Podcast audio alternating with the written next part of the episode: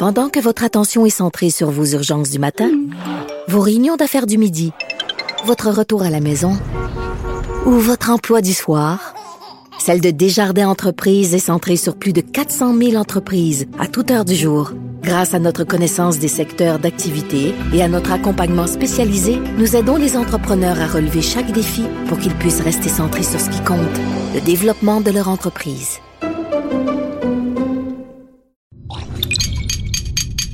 Cube Radio.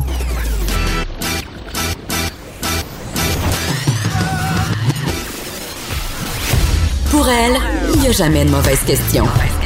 De 13 à 15. Les effronter. Avec Geneviève Peterson.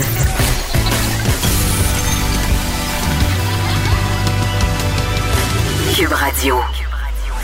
Salut, bienvenue à l'émission. Aujourd'hui, on se parle de cette étude faite par la coalition Campagne 2000 qui regroupe des organisations à travers le pays œuvrant auprès des enfants. Ils ont publié ce matin un nouveau rapport alarmant faisant un bilan de la pauvreté chez les enfants. Les chiffres sont quand même assez. Ben, j'utilise le mot alarmant, je vais le réutiliser parce que c'est vraiment ça.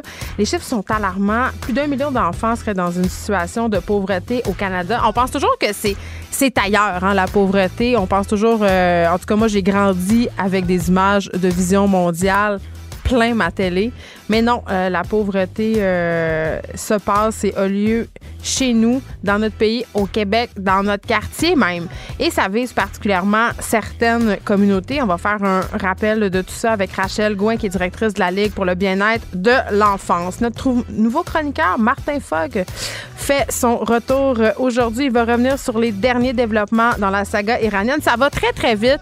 Euh, les choses changent. On sait qu'on a appris finalement que l'Iran a avoué que c'était euh, ben, que c'était de sa faute. Hein, si euh, un, avion avait été abattu par un de ces missiles et ce qui est intéressant, bon, oui, on va vous faire un résumé de cette question iranienne, mais on va aussi vous donner un petit cours d'autodéfense intellectuelle parce que quand il y a des crises comme ça à travers le monde, euh, vite, vite, on monte les choses en épingle. Il ne faut pas nécessairement croire tout ce qu'on lit, tout ce que les gouvernements nous racontent. Donc, comment fait-on pour naviguer là-dedans?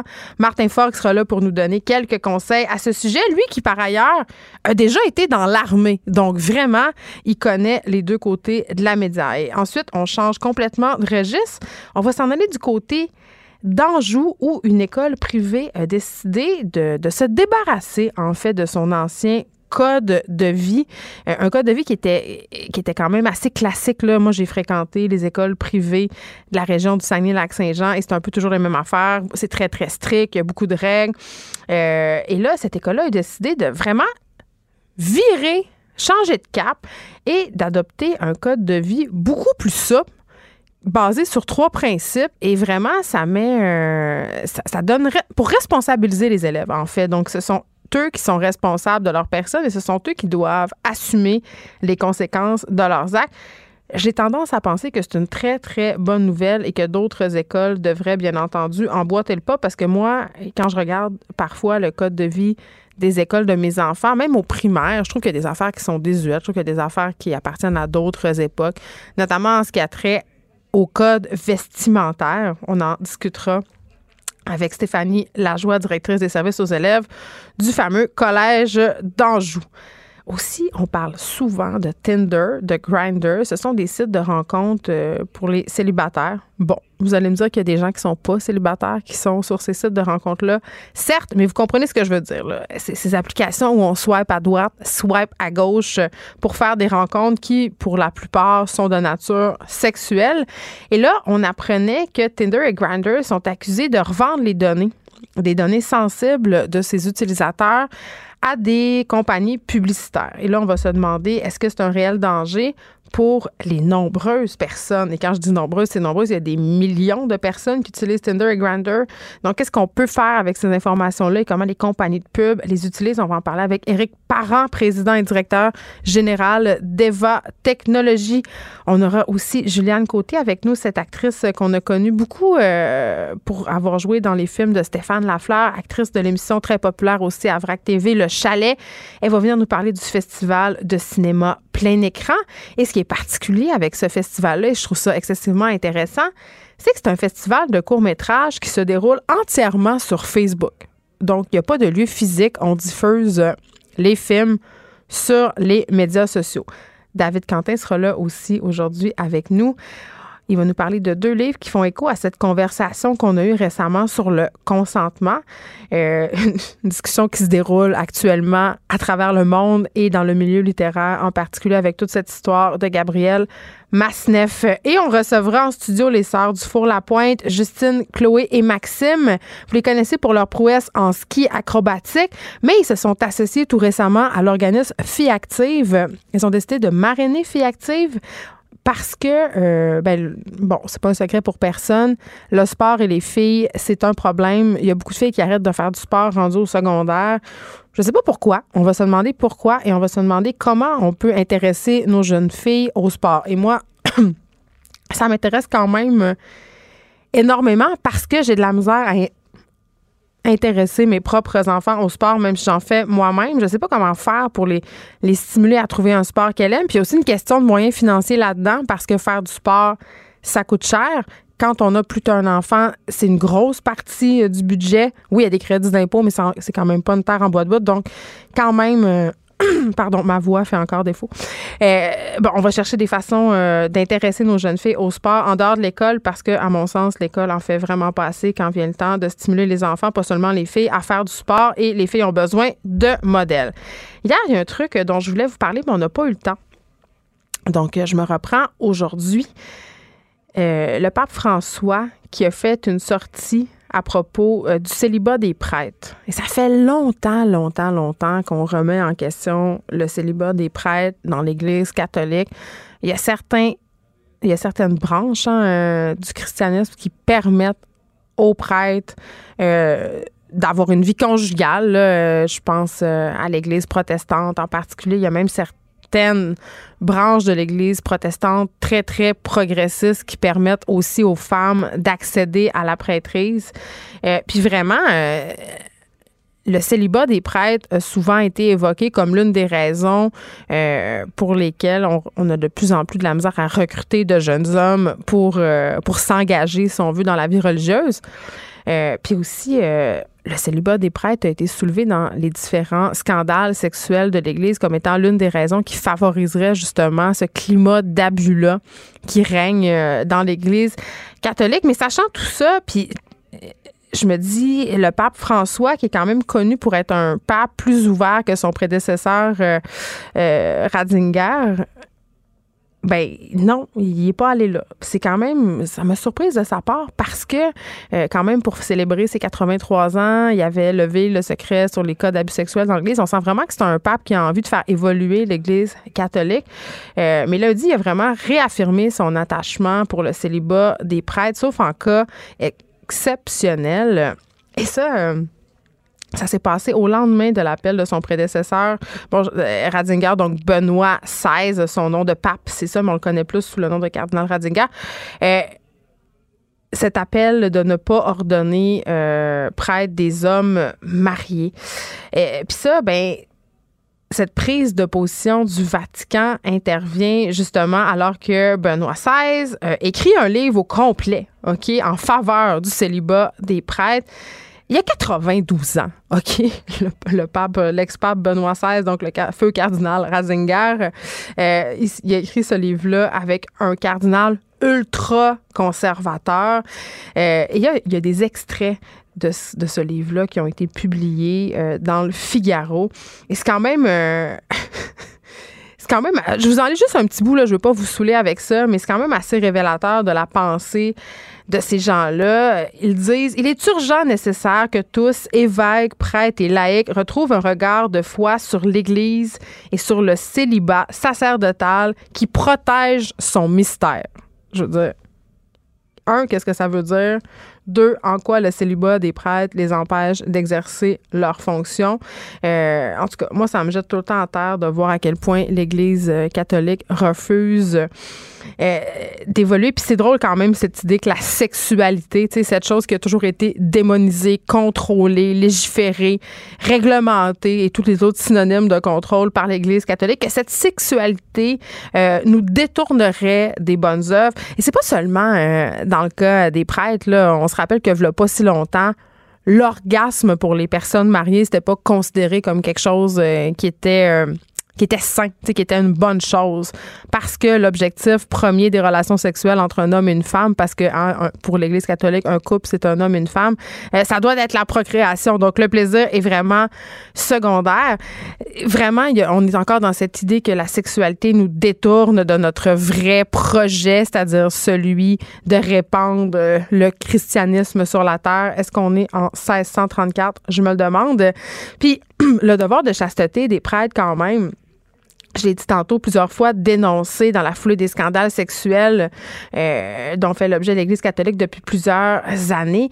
Euh, c'est quand même une problématique à un moment donné, je pense qu'il va falloir adresser, pardonnez-moi cet anglicisme, mais je veux dire, quand une gang de bonhommes pognés ensemble dans un lieu clos pendant des années, à un moment donné, la table est mise. Vraiment, puis c'est pas juste moi qui le dis, il y a bon nombre d'experts de l'Église catholique qui se sont avancés dans ce sens-là, puis aussi de façon plus, euh, plus terre à terre. Et là, ça s'applique pas nécessairement chez nous parce que l'Église catholique est vraiment en perte de vitesse. On le sait depuis plusieurs années, depuis la Révolution tranquille au Québec. C'est pas très, très populaire d'afficher son appartenance à l'Église, mais en Amérique latine, en Afrique, euh, c'est là que l'Église va pour pratiquer son prosélytisme. Donc, ils sont très, très forts là-bas encore et les gens se fient beaucoup justement aux prêtres pour avoir des conseils matrimoniaux. Puis je me dis, qui a envie d'aller se faire donner des conseils matrimoniaux par une personne qui a jamais vécu de sa vie en couple, une personne qui a jamais eu de relations sexuelles? Et là, j'ai envie de dire qu'il n'aurait jamais eu de relations sexuelles parce que tout ça est une grande hypocrisie. On sait que plusieurs prêtres ont une sexualité on the side, vraiment, le même dans mon temps, quand j'allais à l'école apostolique à Chicoutimi, euh, il y avait le séminaire juste à côté et ça y allait par là. Tout le monde le savait. Euh, plusieurs étudiants, plusieurs prêtres avaient des histoires sexuelles avec des, euh, des gens du même sexe ou des femmes qui habitaient près de là combien de servantes, hein, parce que M. le curé habitait toujours avec sa servante, combien de servantes ont servi d'esclaves sexuels euh, aux prêtres qui habitaient dans le presbytère? Vraiment, elles sont nombreuses. Et je veux juste vous rappeler que l'année passée, il y a plusieurs registres qui ont fait une sortie publique pour dénoncer euh, le fait que certains prêtres ont utilisé des sœurs dans des congrégations comme des esclaves, des esclaves pardon, sexuels. Elles ont été carrément utilisées à des fins sexuelles pendant de nombreuses années. Donc, j'ai vraiment hâte que l'Église fasse une espèce de volte-face. Je pensais qu'on l'aurait avec le pape François, mais ça ça a l'air que non. Ça, on, reste dans cette espèce d'hypocrisie par rapport à la chose sexuelle. Je vous reparle des influenceurs et du fabuleux monde d'Internet. Ça me fascine et c'est fascinant. Euh, dans le registre Darwin Awards, OK, vous savez, euh, les Darwin Awards qui récompensent euh, ben, les gens un petit peu caves qui meurent dans des circonstances un petit peu caves. Il y a une influenceuse qui est morte. Hein, une autre. Et pourquoi? Encore une fois, pour faire la photo parfaite.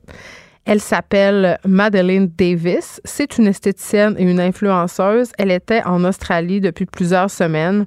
Euh, c'est une Britannique. Elle revenait d'une fête d'un party, elle avait décidé avec ses amis d'aller voir le lever du soleil euh, sur les populaires falaises de Diamond Bay. Ça, c'est à Sydney. Et là, elle a fait, euh, elle prenait la pause, elle a fait une chute de plusieurs dizaines de mètres. Bon, là, vous allez me dire, elle revenait d'une fête, donc elle avait bu. Oui, effectivement, et boire peut-être peut altérer le jugement, mais nonobstant ceci, c'est pas la première fois qu'il y a des gens qui perdent la vie parce qu'ils ont essayé d'avoir une photo parfaite pour leur compte Instagram. Il y a des couples qui, ont, qui se sont viandés en bas de des falaises en Asie. Il y a des gens qui tombent. Euh, je sais pas si vous avez vu passer. Il est pas arrivé d'accident, mais ce couple d'influenceurs qui a pris une photo euh, en dehors d'un train. Des gens qui mettent carrément leur vie en danger pour la photo parfaite. Et tu sais, est dans l'eau. Ça a pris des heures avant qu'on retrouve son corps. C'est une histoire épouvantable. C'est une histoire qui aurait pu être évitée et tout ça, pourquoi? Tout ça pour avoir une photo likée à outrance sur Instagram, partagée parce qu'on ne sait plus quoi inventer pour attirer l'attention sur soi, pour récolter des likes et pour se valoriser là-dedans. Euh, on est toujours à la recherche de photos parfaites et c'est absolument désolant. Là, je parle d'influenceurs qui meurent. Ça arrive euh, au moins une fois par année. Pour vrai, depuis quelques années, ça, ça défrait la manchette. Euh, et c'est sans compter les sites naturels qui sont détruits. Je parlais d'un parc en Colombie-Britannique cet été qui qui, sait plus quoi faire parce que les, les, personnes viennent se prendre en photo sur une bûche qui s'avance dans un lac et sont en train, euh, ces personnes-là, de complètement scraper le site, des gens qui marchent en dehors des sentiers. Donc, vraiment, euh, sérieusement, ça, menace en ce moment le, patrimoine de notre planète. Bon, vous allez me dire, la, la, pollution le menace pas mal plus, mais quand même, il y a des lieux qui sont carrément en péril parce que les gens viennent en masse pour prendre des photos et tout ça pour les mettre sur Instagram. Moi, je trouve ça... Euh, je sais pas où s'en va le monde? C'est ce que j'ai à dire là-dessus. Parlant d'où s'en va le monde, euh, si vous avez suivi Occupation Double, vous savez que Matt et Trudy ont remporté euh, cette, cette télé-réalité-là. Donc, c'était le couple chouchou du Québec, vraiment. Et on aimait beaucoup Trudy, on l'aime encore, parce qu'elle est donc vraie, donc authentique. Et on y croyait vraiment à leur couple, euh, à Mathieu et à, à Trudy. Eh bien, eh bien, eh bien, eh bien, ça a l'air que tout ça, c'était du vent. Parce que euh, une autre affaire qui est rendue à la mode, euh, outre celle de mourir en faisant des selfies, c'est de régler ses comptes sur les médias sociaux. Et c'est ce que c'est ce que notre notre ex-couple d'amoureux a fait. Euh, Trudy qui a annoncé sa séparation avec Mathieu sur les médias sociaux, qui a évoqué le fait, euh, bon, que Mathieu aurait pas tout à fait été honnête avec elle. Euh, elle a dit quelque chose comme, et là je paraphrase, Montréal c'est grand mais c'est petit, tout finit par se savoir. Traduction, il l'a trompé. Et là, Mathieu, il est allé d'une réponse en story, comme c'est la tradition chez nos, euh, nos glorieux influenceurs. Il a dit quelque chose comme Ah, je m'excuse si j'ai déçu Trudy, je n'ai pas su être à la hauteur de ses attentes. Traduction, je l'ai trompé à plein cul dans des bars de la rive sud. Donc, euh, je sais pas, je sais même pas pourquoi je vous parle de ça. Surtout, sûrement parce que ça, ça vous intéresse, parce que ce sont les articles qui roulent le plus sur les sites des médias, les articles sur les influenceurs. Il se passe plein d'affaires en Iran. Mais ce qui nous intéresse, c'est de savoir de qu'est ce qui se passe entre Mathieu et Trudy. Fait que là, vous le savez, il l'a trompé, il regrette. Puis tout ça est agrémenté de, de belles petites photos Instagram euh, où elle fait des stepettes en se pendant au cou de cet homme, ma foi, très musclé. Pendant que votre attention est centrée sur vos urgences du matin, vos réunions d'affaires du midi, votre retour à la maison ou votre emploi du soir, celle de Desjardins Entreprises est centrée sur plus de 400 000 entreprises à toute heure du jour. Grâce à notre connaissance des secteurs d'activité et à notre accompagnement spécialisé, nous aidons les entrepreneurs à relever chaque défi pour qu'ils puissent rester centrés sur ce qui compte, le développement de leur entreprise.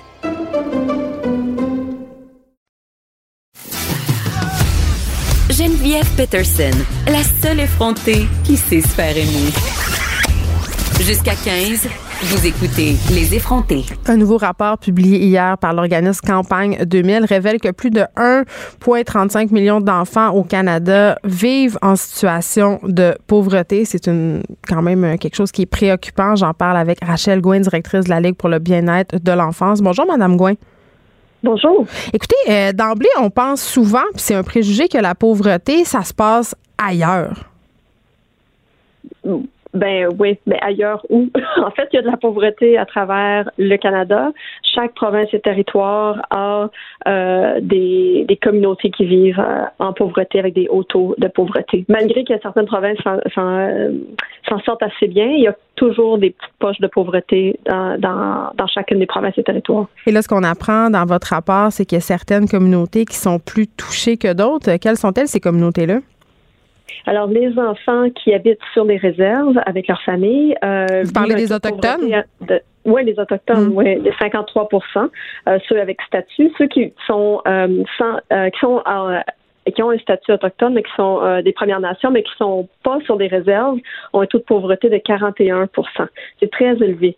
Euh, puis pour les enfants qui n'ont pas de statut, euh, qui sont pas sur réserve, c'est, on, on voit 32% de pauvreté. Donc 32% de ces enfants-là, avec leur famille, vivent dans des situations de pauvreté. Puis qu'est-ce qui ne sont pas les seuls. Les enfants immigrants, les, enfants de famille, des résidents permanents aussi, on voit des taux de pauvreté de 35 Donc c'est c'est certaines communautés qui sont particulièrement touchées. On parle aussi des familles monoparentales qui sont dirigées par une femme. Ça, c'est pas une surprise. Non, ça, on, le, on le voit à chaque fois qu'il y a, une, chaque fois qu'on regarde la pauvreté, ça, ça, ressort. Puis pourquoi ces communautés-là, euh, les Premières Nations, les, les, personnes qui sont issues de l'immigration, sont plus touchées, euh, en fait, sont représentées de façon disproportionnée dans les statistiques sur la pauvreté? Oui, ils ont des raisons un petit peu différentes historiques, c'est certain. Hmm. Euh, pour les Premières Nations, euh, on sait qu'il y a eu de la discrimination dans le financement pour les programmes sur réserve, le financement en, en santé, en euh, les services sociaux, hmm. en éducation. Donc ça, ça joue pour beaucoup. le colonialisme, les aides résidentielles et tout ça ont donné un coup aux familles que les gens s'en sortent encore. mais aussi, on regarde les questions de logement qui ont un gros rôle à jouer, l'accès aux services. Euh, donc, il y a plusieurs facteurs. Puis, les, questions de logement viennent toucher les familles immigrantes aussi, c'est sûr, quand, quand ils arrivent ici. Oui, mais même, euh, bon, dans les lieux qui sont dédiés aux Autochtones, les lieux dans lesquels on les entasse, moi, j'ai vu des images vraiment préoccupantes circuler des enfants qui habitaient dans des maisons qui n'ont pas l'eau courante, des maisons placardées. On dirait qu'il y a certaines communautés peut-être qui intéressent moins nos gouvernements. Ben, j'oserais croire que c'est pas le cas. J'aimerais ça croire qu'en fait, qu'on se préoccupe de chaque enfant, que chaque enfant mérite de vivre en dignité et avec respect. donc, euh, j'aimerais, tu sais, le gouvernement, c'est sûr qu'ils ont fait des promesses et tout ça, mais oui, en effet, il faut régler la situation d'eau courante, de logement. Euh, c'est un facteur important euh, dans le, la pauvreté puis dans les traumatismes que vivent ces enfants-là.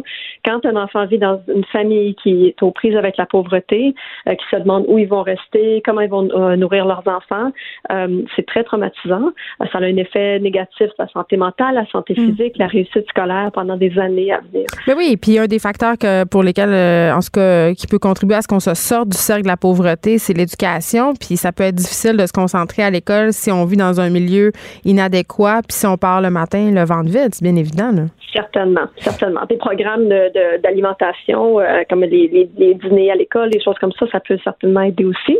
Donc, les, pour remédier à cette pauvreté-là, il y a des, plusieurs facteurs. Certaines choses qu'on peut faire pour améliorer le revenu des familles à, bas revenus, mmh. euh, dont l'allocation familiale euh, pour les enfants. Euh, cette allocation-là a, a, réussi depuis 2015 à réduire la pauvreté de 11% C'est une mesure qui fonctionne très bien. Mais est-ce que c'est suffisant? Non, c'est pas suffisant à, elle seule. Euh, d'ailleurs, il y a beaucoup des familles qui sont les plus touchées qui accèdent pas encore pour toutes sortes de, raisons. Soit qu'il y a, il y a beaucoup de paperasse à faire, c'est pas tout le monde qui se sent capable de, faire ça. Il y a des, il y a des euh, obstacles aussi pour certains enfants leurs parents n'ont pas un statut, donc ils peuvent pas appliquer pour ces fonds-là. Euh, donc, il y a des barrières à accéder. Mais attendez un petit peu, Madame Gouin. Euh, il me semble que depuis quelques années, et là, corrigez-moi si je me trompe, l'allocation canadienne pour enfants, euh, d'emblée, on est inscrit quand on accouche à l'hôpital, c'est-à-dire que quand on transmet les documents de naissance, on est inscrit à ce fameux registre-là. Non, non. Non, euh, Pas au fédéral, parce qu'au Québec, c'est automatique, mais au fédéral, peut-être ah, qu'il faut encore remplir les, les papiers. Ben, parce que moi, j'ai trois enfants, puis à mon troisième enfant, j'ai rien eu à faire, ça s'est versé tout seul, sauf au fédéral. Ah, ben, Donc, peut-être que ça serait le temps qu'on qu'on emboîte le pas. Oui, oui, si on peut enlever les barrières, c'est certain. Oui, oui, absolument. Vous avez parlé tantôt des, des, repas dans les écoles. Euh, on apprenait plutôt cette année qu'on arrêtera de servir des petits déjeuners, même des dîners, bref, de l'aide alimentaire là, dans plusieurs écoles montréalaises même dans des écoles en périphérie de Montréal, parce que, mm. à cause de la gentrification dans certains quartiers, et moi, ça me fait toujours un peu bondir, Madame Gouin, parce que même si le quartier se gentrifie, les enfants qui vivent dans la précarité alimentaire, ben eux, ils sont toujours là, ils s'en vont pas, puis ils n'auront plus droit à des services. Oui, en effet. Je pense que c'est la moindre des choses de s'assurer que les enfants y ont à manger. Là. que, puis on peut pas faire faire euh, remplir plein de paperasse à tous les enfants pour euh, leur famille pour savoir si oui en effet ils devraient recevoir le petit déjeuner. C'est une question d'équité puis de, dignité pour que tout le monde puisse euh, être traité de façon égale. Une chose qui ressort de votre rapport et j'aimerais que vous m'expliquiez comment ça se fait, c'est qu'on évaluerait mal la pauvreté au Canada. Elle serait plus étendue qu'on croit. Oui, en fait, le gouvernement a adopté une mesure euh, de panier, mesure du panier de consommation. Donc, il regarde qu'est-ce que, quels biens et services est-ce qu'une famille a besoin, mm. euh, est-ce que, puis combien ça coûte? Est-ce que, est-ce que les familles dans telle et telle région peuvent se payer ce panier de biens et de services-là. Euh, donc, malheureusement, dans le panier, ben, il manque une couple de choses. C'est services de garde, des prescriptions. Euh, cette mesure-là ne s'applique pas sur les territoires, elle ne s'applique pas sur les réserves. Donc, les communautés qui sont les plus touchées sont comme pas bien mesurées. Euh, c'est comme un servicieux finalement. Il n'y a pas de service, donc on ne peut pas comptabiliser tout ça. Donc, ils n'ont pas de service encore parce qu'ils ne sont pas comptabilisés. On s'en sort pas, là. Oui, ben il y a des meilleures mesures. La mesure qu'a utilisée Campagne 2000, c'est la mesure du faible revenu. C'est basé mm. sur ce que les gens soumettent avec leurs taxes. C'est le, le, recensement, c'est l'information du recensement. Puis on voit un écart. si on utilise la mesure du panier de consommation, ben on comme il, y a une grosse différence, un écart de combien, c'est quoi le taux de pauvreté au Canada? Est-ce que c'est 18,6% comme dit la, faible, la mesure de faible revenu, ou de 9 comme dit la, mesure du panier de consommation. Mais ces enfants-là, -là, l'écart, c'est des enfants qui, qui sont aux prises avec les mêmes stress, les mêmes problèmes, euh, puis on, se doit de les compter pour pouvoir adresser les, euh, la situation. On ne peut pas juste disparaître. Vous soulignez que le Canada est le seul pays au monde doté d'un régime de santé publique qui ne couvre pas les médicaments d'ordonnance. Mm-hmm. Ça, ça a une incidence sur la pauvreté des enfants? Absolument, absolument. Euh, c'est une des recommandations de campagne 2000. En fait, il y a des recommandations pour bonifier les revenus, mais aussi tous les services, les, que les médicaments puissent être couverts pour tout, euh, toutes les toutes les familles de façon équitable, donc universel, un système de, euh, service de garde universel qui existe au Québec d'ailleurs. Mm-hmm. donc un mélange de, de, de, mesures qui vont bonifier les revenus pour que les familles arrivent mieux et ensuite tous les services qui font en sorte que qu'on prend bien soin des, des enfants et qu'ils puissent bien grandir. Est-ce qu'il y a d'autres mesures dont on n'a pas parlé qu'on pourrait prendre pour réduire la pauvreté? Vous parliez euh, bon de l'allocation canadienne pour enfants qui a quand même fait euh, baisser drastiquement 11% c'est pas rien. Là.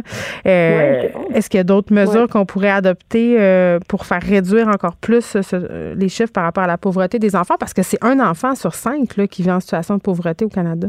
Oui, oui. Donc, adresser les inégalités dans le financement pour les enfants des Premières Nations, ça, c'en est un. Euh, investir dans le logement social, ça, c'est un autre. Euh, puis ensuite, euh, Campagne 2000 demande d'augmenter l'allocation familiale. Donc, le gouvernement a promis de l'augmenter de 15% pour les enfants de moins d'un an. Mais en fait, c'est très efficace, puis on devrait l'augmenter plus, puis arriver à nos objectifs plus rapidement. Parce que là, au rythme où on va, là, on va réduire, on va éliminer la pauvreté dans 155 ans c'est trop lent, là.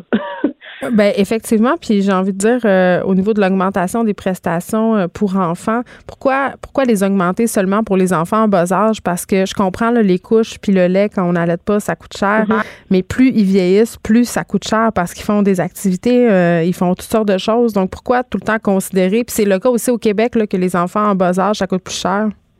Mhm. C'est sûr qu'investir dans la petite enfance, ça, ça, a un impact sur la réduction de pauvreté, mais comme vous dites, ces besoins-là, ils disparaissent pas après un an. T'arrêtes pas d'être euh, pauvre à 12 ans, là? Oui, c'est ça, exact. Donc, la euh, campagne 2000 demande à, on, augmentons, mais augmentons-le pour tous les enfants euh, jusqu'à ce qu'il ait l'âge de 18 ans. Madame Gouin, merci. Rachel Gouin, directrice de la Ligue pour le bien-être de l'enfance. On se parlait par rapport à cette étude qui est sortie mardi par l'organisme Campagne de Ville qui nous révèle qu'un enfant sur cinq au Canada quand même vit dans la pauvreté. Et ce qui ressort de cette entrevue, c'est que les chiffres seraient encore plus grands. Si le Canada évaluait mieux la pauvreté, on aurait euh, peut-être un portrait qui est encore moins reluisant. Pendant que votre attention est centrée sur cette voix qui vous parle ici, ou encore là, tout près ici, très loin là-bas, ou même très, très loin, Celle de Desjardins Entreprises est centrée sur plus de 400 000 entreprises partout autour de vous. Depuis plus de 120 ans, nos équipes dédiées accompagnent les entrepreneurs d'ici à chaque étape pour qu'ils puissent rester centrés sur ce qui compte, la croissance de leur entreprise.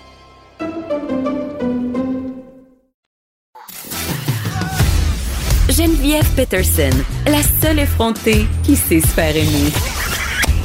Jusqu'à 15, vous écoutez Les effrontés. Ah, c'est le retour de notre nouveau chroniqueur, Martin Forgue, journaliste indépendant et auteur. Salut Martin. Bonjour Geneviève. Écoute, euh, qui de mieux placé que toi pour venir euh, nous parler de la situation très tendue en Iran?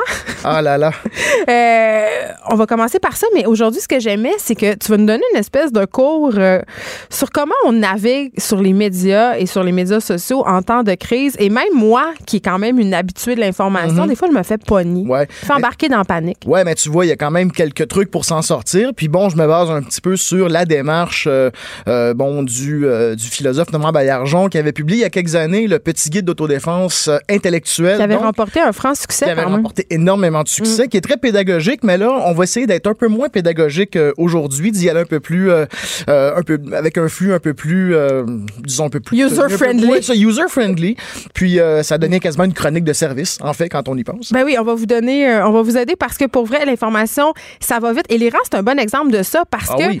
depuis, bon, il y a eu ce, ce climat de tension, Ah ah. disons-le entre les États-Unis et le gouvernement iranien. Tu étais venu par ailleurs parler Oui. de ça la semaine dernière, mais entre-temps, il y a eu cet écrasement d'avion où 163 personnes ont péri, Oui. dont plusieurs Canadiens, des enfants euh, de, la, de la communauté iranienne Mm-hmm. qui étaient partis en vacances pour les vacances de Noël en Iran. Et là, euh, les choses euh, vraiment sont allées très, très vite. Au cours de la fin de semaine, on s'est fait dire une chose et son contraire. Faisons une petite mise en contexte. Ben, c'est sûr, bon, on le voit, on le voit depuis, euh, depuis une semaine, dix jours environ. Ça déboule, ça déboule Ouais. très vite. Et bon, on dit des fois, euh, trop d'informations peut tuer l'information. Euh, et d'ailleurs, il y a un chroniqueur ici, tristement célèbre au Québec, qui avait déjà dit, vaut mieux une mauvaise information qu'il n'y a pas d'information du tout. Si je peux me permettre un conseil, ne suivez pas cette ligne de pensée. C'était Éric Duhem. Ah! Ben écoute. Ben oui. Euh, donc, euh, non, sinon ça, ça va, ça va très vite. Et là, justement, concernant l'Iran, bon, là, on a appris que euh, bon, le, le gouvernement iranien avait admis sa responsabilité. Parce qu'au parlé- début, là, attends, là, au début, il faut le dire, là, il disait qu'il n'y avait rien à voir là-dedans, là, puis qu'il ne savait pas ce qui s'était passé, c'était un accident. Ah ben oui, mais là c'était la poutine habituelle, c'était dire ah ben là on va faire une enquête, euh, on va vous revenir avec les détails. Puis votre pas appel est important, noires. votre, votre appel est important pour nous. Euh, donc euh, il voulait pas donner les boîtes Oui, de voilà. notre part. Donc donc euh, ils ont finalement admis euh, leur responsabilité, mais ont parlé d'une erreur. Et euh, moi j'ai même lu selon plusieurs sources que ça serait même une erreur d'un d'un opérateur euh, là. d'une batterie antiaérienne euh, iranienne. OK, Et- attends, attends. Là, ben je oui. t'arrête tout de suite. Parce que, bon, toi, tu as été dans l'armée, tout ça, tu Oui. connais ça, ces affaires-là. Comment une personne J'ai seule. déjà vu ça.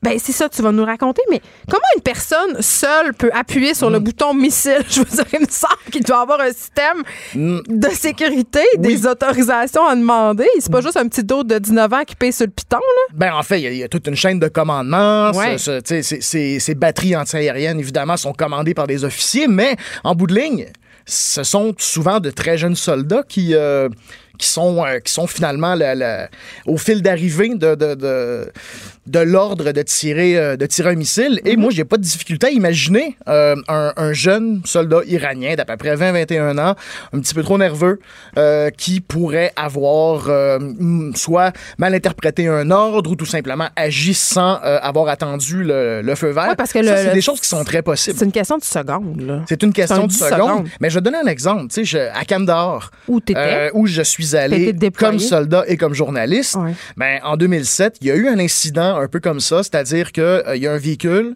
blindé qui, euh, qui roulait et le système de, le système de stabilisation euh, de la tourelle où il y a la mitrailleuse, Ouais. ben, il a fait défaut. Et puis, euh, le véhicule a pogné une bosse. Et la, la mitrailleuse est partie et ça a tué des civils. Euh, Et là là. et là, évidemment, c'était pas du tout la faute du, du- du jeune que je, connais personne, que je connaissais personnellement. Ah, mais il devait pas être gros dans ses en chocs. choc complètement. Et quand je suis retourné en 2013, je me suis retrouvé derrière un convoi américain dans mon taxi et la mitrailleuse pointait directement sur l'auto. Et moi, je m'imaginais... Sur l'auto et sur le taxi. Et je m'imaginais très bien un jeune soldat américain de 19 ans qui n'avait pas dormi depuis trois jours, qui devait probablement être craqué sur le Red Bull. Ça se passe vraiment comme ça? Ça se passe, c'est- aussi, ça peut être aussi simple. Ils sont nerveux, là, puis ils sont en manque de sommeil. Oui, puis- mais ça, c'est le- c'est le, c'est le B à bas, c'est le quotidien de la, de la vie, de la, de la vie militaire en Mais mission. Est-ce euh, qu'on vous, a- qu'on vous apprend, on digresse un peu, là, mais est-ce Oui, qu'on oui. est-ce qu'on vous apprend à gérer ça, justement, la nervosité, le manque de sommeil? C'est-à-dire, on, on essaie, tu sais, on, Ouais. on- le, le corps finit par s'adapter, mais à un moment donné, le corps a ses limites. Et les militaires ben, sont des humains au bout. Et euh, sauf que bon, il y a des erreurs qui ont des conséquences un peu plus graves que d'autres.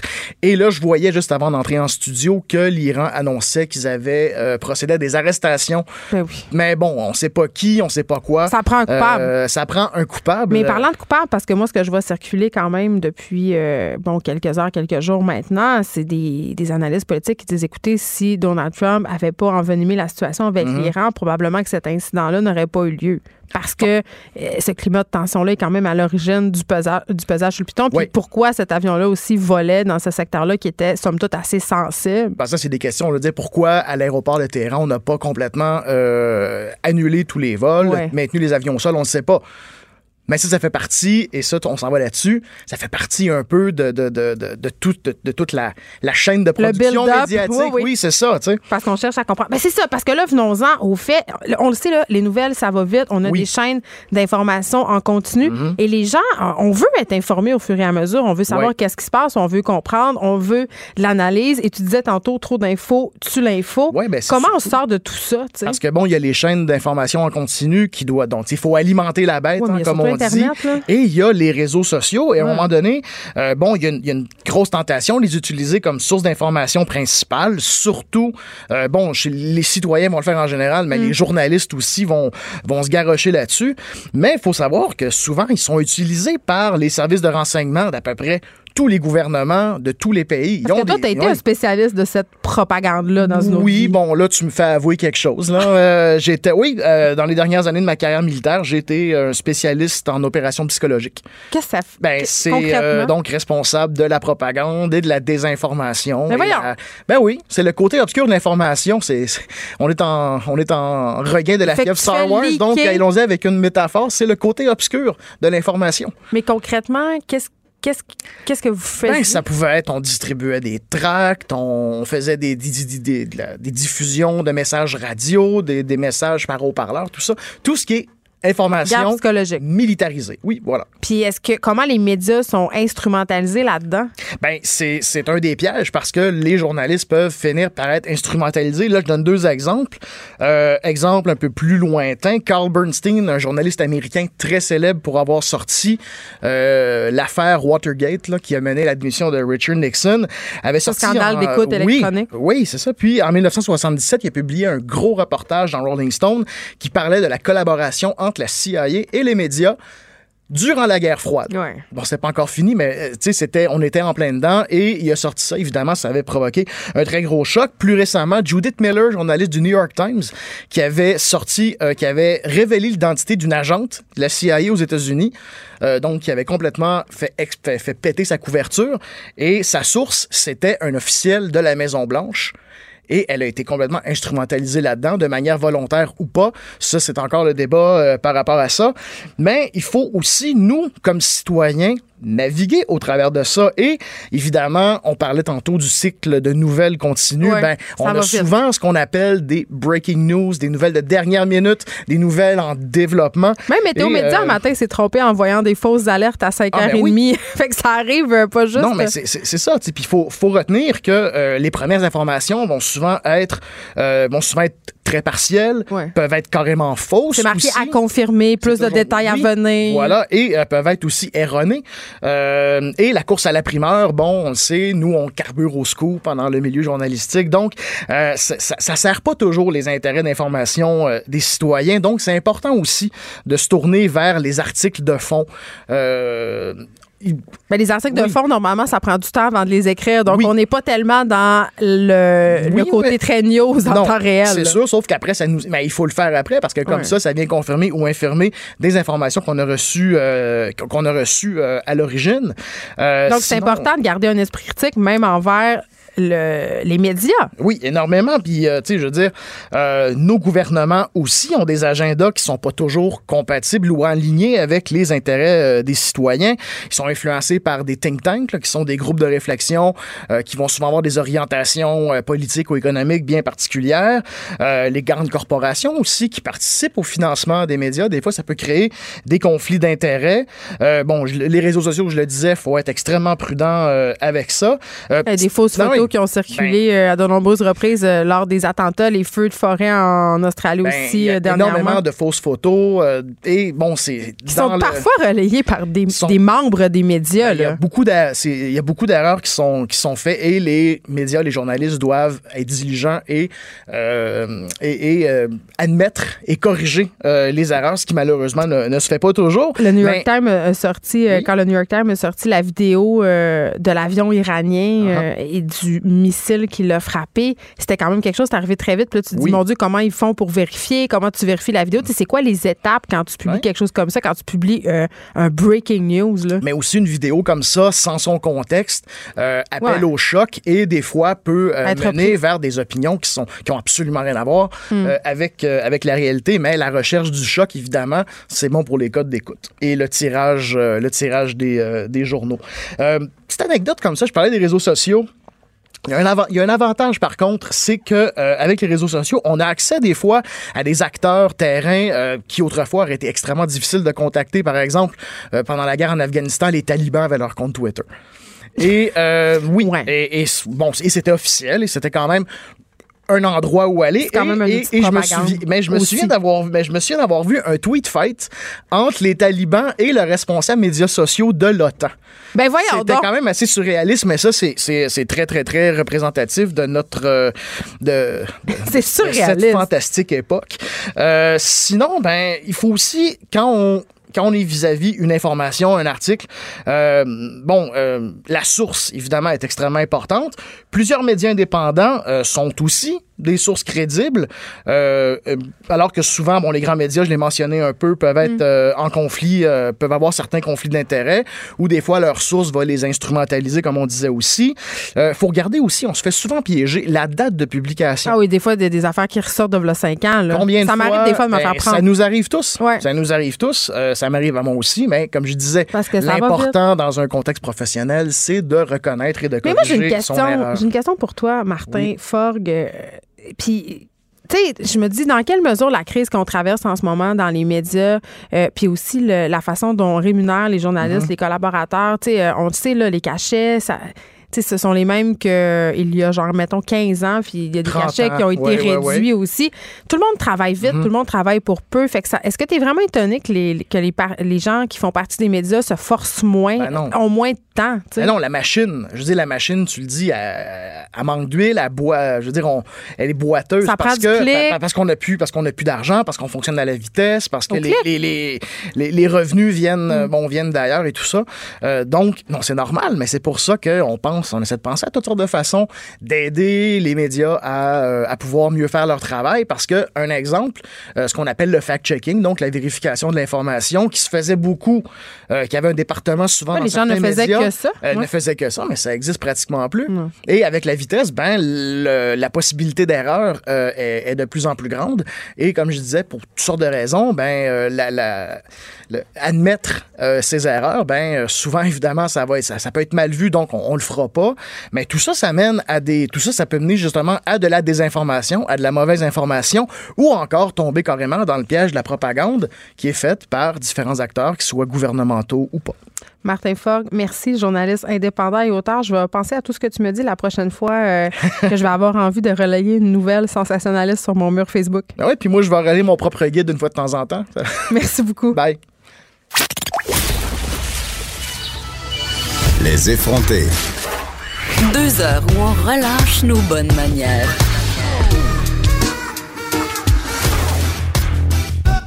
Cube Radio. Une école privée de la région de Montréal a décidé d'oublier son livre des règlements et de le remplacer par un code de vie plus simple, plus souple. Euh, ce nouveau code de vie-là, il est en place depuis l'automne.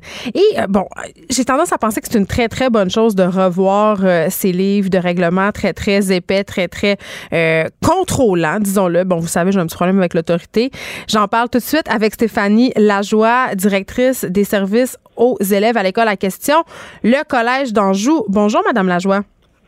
Bonjour. Écoutez, moi, je trouve ça formidable, OK? Parce que en tant que fille qui a fréquenté l'école privée, j'ai été habituée aux règlements nombreux, règlements stricts, puis ça, ça avait un effet quand même pervers. On passait notre temps à essayer de contourner les règlements. Là, est-ce que c'est ce que vous avez constaté à votre école? Est-ce que c'est ce que le personnel enseignant de votre collège a constaté? Est-ce que c'est ça qui a fait que vous avez fait ce virage, si on veut, pour le moins radical? Ben en fait, euh, on a décidé de se mettre euh, au goût du jour hein, du 21e siècle avec nos élèves d'aujourd'hui euh, qui ont besoin de comprendre, hein, comprendre pourquoi il y a des règles, pourquoi telle règle est là, puis de quelle façon là on doit l'appliquer. Donc c'est mm. un peu ça. Puis c'est dans le fond dans l'application au quotidien de l'ancien code de vie où ce moment on se rend compte que les élèves ont besoin de réponses et comme c'est pas toujours, on n'est pas toujours capable de donner les bonnes réponse, euh, ben ça, ça amène des confrontations. Donc là, en équipe école, ben on a décidé qu'on se mettait au goût du jour, qu'on adoptait un nouveau code de vie beaucoup plus positif avec des comportements attendus et des raisons d'être de chacun de ces règlements-là et de ces valeurs-là. Parce que vous avez un peu convenu qu'il y avait des règlements qui étaient désuets? Oui, bien sûr, c'est certain. Un euh, exemple, mettons. Ben, je, par exemple, on pense au code vestimentaire. C'est certain que la, la, société évolue. Hmm. Donc là, à un moment donné, les élèves entrent à l'école. On a un code euh, vestimentaire très rigide. Les élèves, l'adolescent, par définition, ont envie de transgresser les, les, règles, ont envie de comprendre pourquoi on, pourquoi le garçon, lui, a pas le droit d'avoir les cheveux longs, euh, détachés, alors que la fille, oui. Donc, on est obligé de s'amener, on a été amené à se questionner, à revisiter nos règlements, puis voir, ben est-ce que c'est logique encore ce qu'on amène aujourd'hui dans la société? Parce que moi, je me questionnais beaucoup à l'adolescence et ma fille qui fréquente une école où il y a une tenue vestimentaire X là, se questionne aussi sur, sur certains aspects, c'est-à-dire en quoi les cheveux euh, colorés, ça dérange, en quoi un piercing dans la lèvre, ça dérange, en quoi les tatous, ça dérange. C'est pas un peu des, des standards qui sont, qui sont justement passés date, tout ça? Mais ben, est-ce que c'est passé date? Ou pas, je sais pas. Je pense qu'on a à se positionner comme milieu d'éducation sur les codes sociaux. Sur, nous, on éduque les jeunes euh, dans une perspective de qu'ils deviennent de bons citoyens. Est-ce que d'avoir un piercing, ça fait en sorte qu'une personne est un mauvais citoyen? C'est clair que non. Est-ce qu'il y a certains endroits où c'est moins bien perçu? Peut-être. Nous, on a à se questionner là-dessus, mm-hmm. amener les jeunes aussi à réfléchir sur le pourquoi on, on porte ceci à tel endroit, pourquoi on ne porte pas cela à tel endroit c'est dans cette perspective-là qu'on a un code vestimentaire. Fait que c'est vraiment la responsabilisation. D'ailleurs, c'est un des trois thèmes euh, de votre nouveau code de vie. Euh, oui. Parlez-nous-en de, de quoi il a l'air, ce nouveau code de vie-là? Ben en fait, il est simple. Hein. Nous, euh, on a travaillé dans, avec un comité de 14 membres du personnel, des surveillants, psychoéducateurs, techniciens en éducation spécialisée, des enseignants de tous les niveaux, des jeunes, des moins jeunes, des gars, des filles, pour travailler sur un code de vie qui tenait en, on s'est donné le défi qui tenait sur une page.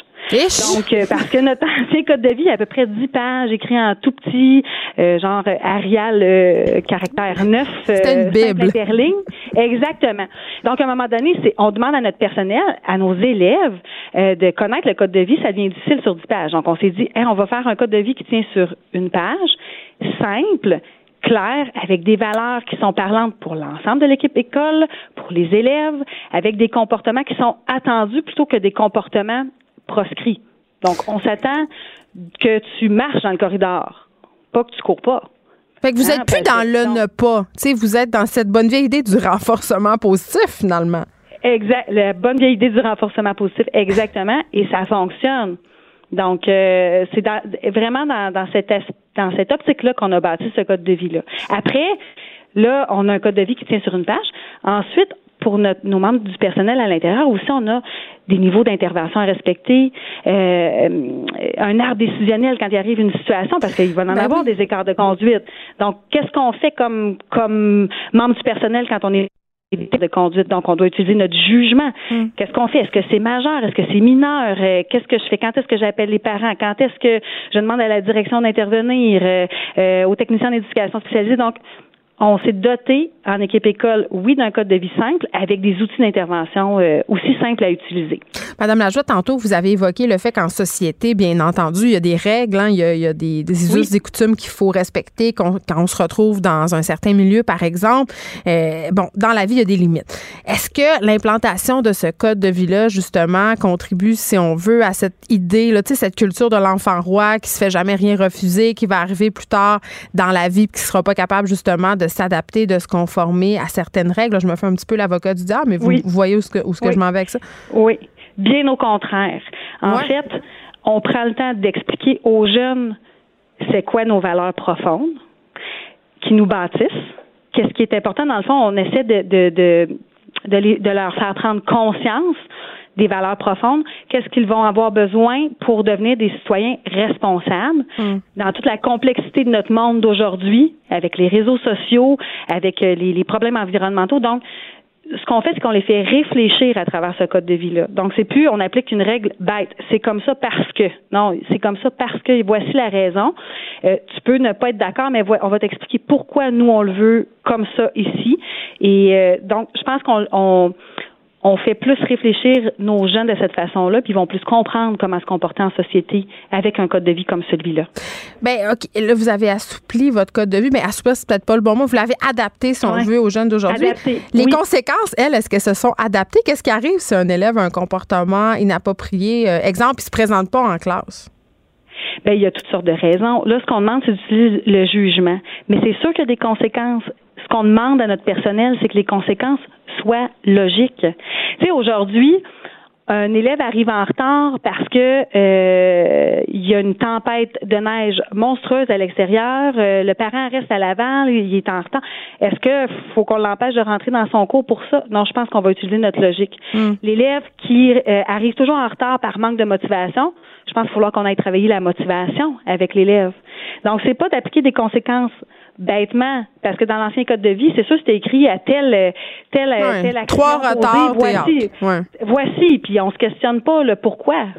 Puis je pense que les jeunes apprécient ça aussi, tu sais, qu'on se questionne pourquoi qu'on est cherché, qu'on les écoute aussi. Ils ont des choses intéressantes à nous dire, les jeunes. Bon, là, c'est en place depuis l'automne, ce nouveau code de Oui. vie. Je veux savoir, là, est-ce Oui. que. Qu'est-ce que vous voyez comme résultat? Qu'est-ce que ça a amené dans votre école? L'ambiance a-tu changé? Comment ça se passe? Moi, je trouve que puis c'est on notre comité comportement, là, le comité de- des, des 14 membres du personnel est toujours actif, hein, puis il va l'être actif. Donc, on s'est rencontrés, j'ai questionné, voir qu'est-ce que vous sentez comme membre du personnel. Moi, je vois un climat plus calme dans l'école, moins de confrontation avec les élèves. Les membres du personnel m'ont dit la même chose, mais surtout ils sentent qu'ils sont une équipe plus forte, plus cohérente. On a un code de vie clair, trois valeurs des règlements à respecter simples. Euh, quand, euh, il est affiché partout dans l'école. Donc, quand un enseignant ou un membre du personnel dit à un élève, oups, j'observe que ton comportement n'est pas adéquat, pourrais-tu aller voir sur le code de vie, me, me montrer ce qui va pas, puis m'expliquer pourquoi? Donc, on s'est donné des outils. Donc, pour les membres du personnel, pour nous, ça a simplifié nos interventions et ça donne réellement moins de confrontation avec les élèves. Puis les Donc, ce parents? Les parents, ben ça, ça a été super bien reçu. Il est quand même facile à utiliser le code de vie. Ouais. Et avec les niveaux d'intervention puis l'art décisionnel que vous n'aviez pas là sous vos yeux, ben ça fait en sorte que on est tous sur la même page. Puis ce qu'on a mis en place aussi, parce que c'est beau, là, on a implanté le code de vie, mais on a donné de la formation aussi à l'ensemble des membres du personnel au début de l'année sur comment on va enseigner les comportements entendus parce que c'est comme un problème de mathématiques, hein? Comment on résout un problème d'algèbre? Ben, il faut aussi montrer à- à- aux jeunes comment on se comporte. Comment gérer? Puis on peut pas oui, puis on peut pas présumer que tous les, les élèves arrivent sur la même page. Dans notre école, puis ni d'un niveau à l'autre. Donc, c'est important. Puis le, code de vie se vit aussi dans un contexte précis. Donc, dans la classe de Monsieur X, il y a, il y a ces valeurs-là qui sont importantes, mais on va le vivre de cette façon-là. Mais dans la classe de Madame Y, on va mettre l'accent sur telle autre chose. Et ça, c'est super important. Ça tient en compte, ça prend en compte les, les individus. C'est ce que je comprends. Exactement. Puis notre personnel est formé continuellement. Donc, à chaque mois, on a des réunions de personnel et on met des mises en situation avec des cas réels ou fictifs mm. euh, d'élèves. Là. Et là, on discute ensemble en équipe école sur comment on, on, gérerait cette situation-là. C'est quoi? Est-ce que c'est un écart de conduite mineur, majeur? Est-ce que ça a besoin d'aide? Est-ce qu'on a besoin d'appeler le parent dans un cas comme ça? Donc, on discute et on, on, se met à parler le même langage, tout le monde ensemble, puis on apprend en équipe. Mais je pense que c'est une très bonne chose. J'espère qu'il y a plusieurs euh, autres écoles qui vont emboîter le pas. Stéphanie Lajoie, directrice des services aux élèves du Collège d'Anjou. Merci. Je veux qu'on parle un petit peu, euh, avant qu'on s'en aille avec notre prochaine invité, euh, des codes de vie des écoles. Euh, pour vrai, moi, ça, ça a vraiment miné mon secondaire au complet. Et je constate que ça mine le secondaire de bien des gens encore aujourd'hui parce que j'ai des petits ados tout le temps à la maison qui m'en parlent. Et particulièrement le fameux code vestimentaire. Moi, j'habite près d'une d'une illustre école privée montréalaise. Je vais pas la nommer. mais bon, c'est une école qui se retrouve souvent dans les premières places des ce fameux palmarès des écoles. Et je suis toujours absolument flabbergastée par grand froid quand je vois les étudiants et les étudiantes de cette école-là converger vers l'établissement scolaire. Et là, euh, je, suis flabbergastée de voir, entre autres, les jeunes filles qui sont tenues de porter des jupes, des jupes euh, assez courtes en haut du genou. Pas trop courtes, évidemment, parce qu'il ne faudrait pas avoir l'air de femmes de mauvaise vie, mais vous savez, des jupes. Il fait moins 30, elles sont obligées d'être en jupe et en collant. Elles ne peuvent pas porter de pantalon et nous sommes en 2020. Moi, j'ai bien hâte que les écoles se modernisent, vraiment adoptent des codes de vie. Euh, comme c'est le cas au collège d'Anjou, non genré, c'est-à-dire qu'une jeune fille pourra, si elle en a le désir, porter une jupe, mais pourra porter aussi le pantalon et par grand froid évidemment, cacher ses jambes parce que je les vois passer, les petites, là, elles se mettent des, des, des, espèces de coton ouaté par-dessus leur collant et je les vois les rouler en boule dans leur sac avant d'arriver devant les portes de l'établissement scolaire en question. Et ça, pour moi, en 2020, ça fait aucun sens. Cube Radio. Jusqu'à 15, vous écoutez. Les effrontés. Vous êtes nombreux, et là, je dis vous parce que moi, là, j'ai jamais utilisé ça, euh, ces applications-là, Tinder et Grindr, et je trouve ça quand même assez fascinant. Des fois, j'aurais le goût d'aller faire un tour euh, juste pour voir comment ça se passe. Euh, donc, c'est très, très, très populaire. C'est tellement populaire que les bars sont en difficulté en ce moment parce que les gens ont plus besoin des bars pour se rencontrer. Maintenant, on swipe à droite, on swipe à gauche. Bon, et qui dit popularité dit souvent justement hacking et vente de données personnelles. Et c'est ce qui arrive avec Tinder et Grindr qui sont accusés de revendre des données sensibles, donc les données de ses utilisateurs. Qu'est-ce qui arrive quand des applications comme ça revendent des données? Qu'est-ce que ça veut dire pour les gens? Qu'est-ce que ça peut avoir comme répercussion? J'en parle avec Éric Parent, président et directeur général d'EVA Technologies. Bonjour, Éric Parent. Bonjour, ça va bien? Oui, ça va très bien. Et c'est quand même euh, préoccupant parce que cette histoire-là avec Tinder et Grindr, ça se passe 20 mois après l'entrée en vigueur du RGPD, ça c'est le règlement général sur la protection des données qui a été mis en place euh, dans l'Union européenne pardon, en 2018. Et là, ce qu'on constate, c'est que les consommateurs sont toujours suivis, euh, font toujours l'objet de profilage en ligne et on n'a aucun moyen de savoir euh, quelles entités traitent nos données, qu'est-ce qu'ils en font, puis comment les arrêter. Ben, c'est le gros problème de tous ces services-là. Hein. C'est des services qui sont souvent gratuits ou qui commencent gratuits. Alors, ça veut dire que c'est nous le produit dans un certain sens. Euh, c'est un réflexe qu'il faut avoir. Hein. Si on, s'abonne à une, application, que ça coûte rien ou ça coûte quasiment rien, ben, il y a peut-être un, petit problème qui est caché en arrière de ça. Et puis, il y a eu une grande popularité de tous ces genres de services-là dans les dix dernières années. Mm. Ça a pris le marché. Là, les lois arrivent, mais les lois sont un petit peu en retard, hein, évidemment, comme comme c'est souvent le cas. Mm. qu'est-ce qui va se produire, c'est que les, les habitudes que ces entreprises-là avaient déjà avant la mise en place de la loi, mais ils vont avoir tendance à vouloir la continuer. Qu'est-ce qu'on ne sait pas aujourd'hui dans, cette, euh, dans ce, ce, cas-là en particulier, c'est est-ce que les données qui identifient la personne sont vraiment là ou c'est c'est strictement, disons, des statistiques. Il dit qu'il y avait tant de personnes dans tel endroit géographique. Ben, Monsieur Parent, quand même, le type d'information qui est partagée en ce moment par ces applications-là, on parle euh, évidemment des données GPS, donc euh, la localisation. L'adresse IP, quand même, l'adresse IP, là, c'est, notre ADN sur Internet. Euh, notre âge, le sexe, même l'orientation sexuelle, c'est quand même des informations très, très sensibles. Oui, mais je vais te montrer comment que la compagnie pourrait disons, trouver une, un loophole, si une façon de s'en sortir. Fait que si la, cette compagnie-là, elle, décide qu'elle publie jusqu'à ce que tu viens de dire là, il y a, en théorie, il n'y a rien qui t'identifie toi, là, supposons. Là, mais l'adresse IP. Mais l'adresse IP, elle change. Fait que supposons qu'on n'a même pas l'adresse IP. On enlève-la de l'équation. La façon qu'ils vont s'en laver les mains, c'est que cette application-là, elle, va partager cette tranche d'information-là. Mais en parallèle à ça, la personne qui utilise l'application, peut-être utilise aussi Facebook, sur son téléphone.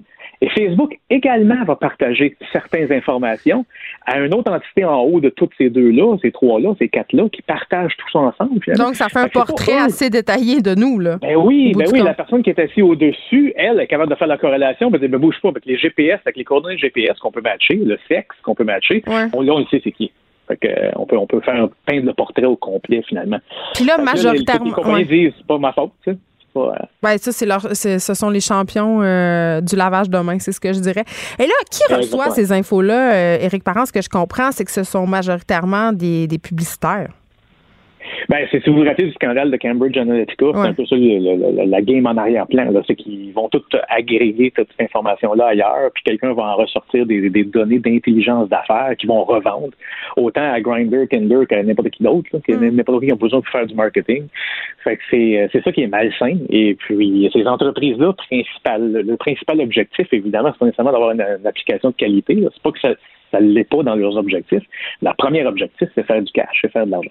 Donc, il faut qu'ils fassent leur cash à quelque part et c'est en revendant euh, notre profil ou, du moins certains éléments de notre profil à des tiers. Ça, je le comprends. Euh, puis en même temps, je le comprends. Puis à chaque fois que je parle à des spécialistes euh, de la sécurité, de la cybersécurité, je sais pas si c'est parce que j'ai grandi avec Internet puis que ma notion de vie privée est peut-être différente euh, d'autres personnes qui n'ont pas été nécessairement élevées avec le web. Mais je me dis tout le temps, c'est si grave que ça, euh, qu'il y ait des organismes publicitaires qui aient accès à mes données. Le résultat, au bout du compte, c'est que je vais recevoir de la publicité ciblée. Ben, c'est, en réalité, c'est ça le vrai problème. Ça va être ciblé, mais toi, tu le sais pas. Fait l'exemple que j'utilise souvent, c'est supposons que tu cherches un véhicule, mais là, ça va te suggérer un véhicule, puis ça, ça donne que le véhicule que ça va te suggérer, il va matcher avec tes goûts, ben, avec tes attentes. C'est une bonne chose. je me cherche un véhicule, on m'en propose un qui correspond à mes attentes. Yes? Oui, mais qu'est-ce qui est pas bon, c'est qu'on t'a enlevé le choix. Parce qu'on t'a pas montré toutes les autres options que tu avais qui pourraient également être dans, ta, dans mais on me donne tout de suite l'option que j'aime. Moi, c'est ça que je comprends pas dans le bout. Non, mais, ouais, mais c'est ça qui est, c'est ça qui est, la zone grise, là. Parce qu'au bout de la ligne, peut-être qu'il y en avait cinq modèles que tu aurais dû essayer puis là, toi, porter un jugement puis faire une décision personnelle, mais on t'a suggéré une, puis on te l'a rentré dans la tête de différentes façons, avec des visuels, avec de la mm. programmation mentale. Fait que finalement, tu te dis, ouais, je suis vraiment attiré vers ce modèle-là, tu vas l'essayer, puis tu te dis, ça fait l'affaire, ça, fait que tu l'achètes. Ouais. Ben, en tout cas, manipuler quand même le client. Ça, ça me stresse pas tant que ça. Ce qui me stresse plus, c'est des affaires comme Cambridge Analytica, quand on voit que les algorithmes manipulent l'information qu'on, à laquelle on a accès, par exemple, sur notre mur Facebook et que ça peut orienter euh, ben, des élections, carrément, tu sais. Ça, ça me ouais, C'est un, peu la même nuance, parce que là, on va te montrer rien que les messages négatifs ou positifs pour le parti qu'on veut qu'il gagne. Là, là, tu me dis, ouais, mais c'est vrai, ces affaires-là. Ouais, mais on t'a rien que montré les affaires qu'on a décidé qu'on te montrait. Fait qu'on fait pas on a décidé de te montrer le, bon ou le mauvais. On t'a pas montré tout. Fait que c'est un peu la même chose. C'est juste que là, ça a un impact potentiellement plus grave parce que ça brime notre, le côté politique, qui est une illusion aujourd'hui, là, parce qu'on est très, tellement manipulé par tous les politiciens que. Bon, on ne sombre pas dans le complotisme. Est-ce que Tinder et Grindr, Éric Parent, euh, s'exposent à payer des pénalités par rapport euh, à ce scandale, nouveau scandale, si on de, de vente de données? Parce qu'ils sont en droit de le faire. Je pense qu'on coche, qu'on accepte, même si on ne lit pas grand-chose quand on s'inscrit sur ces plateformes-là. Probablement, mais probablement aussi qu'à un certain point, il s'en fout. Là. Il s'en fout pas de perdre de l'argent. Euh, parce que c'est pas. Ouais, mais c'est pas les gestionnaires qui sont personnellement responsables dans, dans les systèmes de loi d'aujourd'hui. Puis c'est ça le gros problème. Fait qu'eux autres, s'il y avait une mauvaise habitude, là, il y a une loi qui arrive Ils se disent, ben, on continue avec notre mauvaise habitude, parce qu'on fait pas mal de cash avec ça. Ben, ils vont dire, ben, on va le, on va le gambler, parce qu'ils font tout. Dans toute la, ce qui est conformité réglementaire. C'est moins cher payer l'amende. Mais c'est pas si tu vas te faire pogner en plus. Fait que c'est moins cher payer l'amende et en plus de ça, t'es pas sûr si tu vas te faire pogner. Et si tu te fais pogner, c'est tes, tes, tes, actionnaires qui payent la qui payent le cash. C'est pas, euh, c'est pas, pas, toi. Toi, tu l'as exécuté, mm. tes, tes, ça fait longtemps. L'action, je confirme que l'action de Facebook va très bien. OK, Éric Parent, continuons à, avec ce, cette histoire de crypto-monnaie. Là, il va falloir que tu me démêles parce que je suis pas sûre que je comprends. Euh, c'est un jeune, un jeune homme quand même de 18 ans euh, qui fait l'objet d'accusations parce qu'il est soupçonné de faire partie d'un cercle de pirates informatiques. Euh, ce cercle-là qui aurait dérobé des dizaines de millions de dollars en accédant au téléphone cellulaire de détenteurs de crypto-monnaie. Là, il faut que tu m'expliques comment ça se peut. Puis qu'est-ce que comment ben, on détourne la crypto-monnaie premièrement aussi, là, parce que je suis pas ça, je suis familière avec le concept.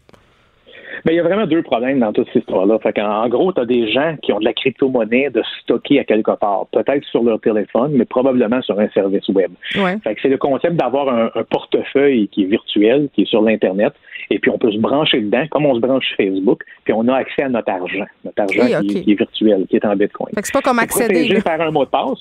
Ben, c'est comme accéder, mais avec un, oui, c'est similaire, là, mais disons, avec un mot de passe et puis un mot de passe qui est également relié à notre téléphone, à notre numéro de téléphone.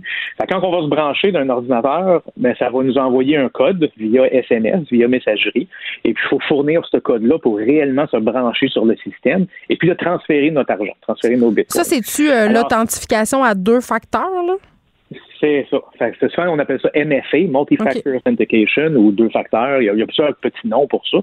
Mais en gros, c'est qu'il y a deux étapes. Donc, on essaie de vraiment valider que c'est vraiment la bonne personne qui est devant le clavier. Puis là, il y a des gens qui réussissent à. Là, fait, ben, ils font du sim swapping. Alors, du sim swapping, c'est faut que tu vraiment cibler ta victime. Faut que tu saches c'est qui, faut que tu récolter de l'information sur la personne, faut que tu sois prêt à faire la fraude. Fait qu'il faut que tu, tu sois au courant, exemple, qu'il y a un portefeuille virtuel sur l'Internet, sur quel service, c'est quoi son nom d'utilisateur. Faut que tu récolter un paquet d'affaires. Mais comment tu fais pour récolter ça? Mais c'est sûr qu'ils ont fait ça en plusieurs. Fait que chaque personne va avoir une certaine spécialité. Il y en a qui va aller récolter un petit bout, l'autre un autre petit bout. Puis quand tu mets tout ça ensemble, un peu comme Cambridge Analytica, on se ramasse avec un profil, puis on dit je vois une opportunité.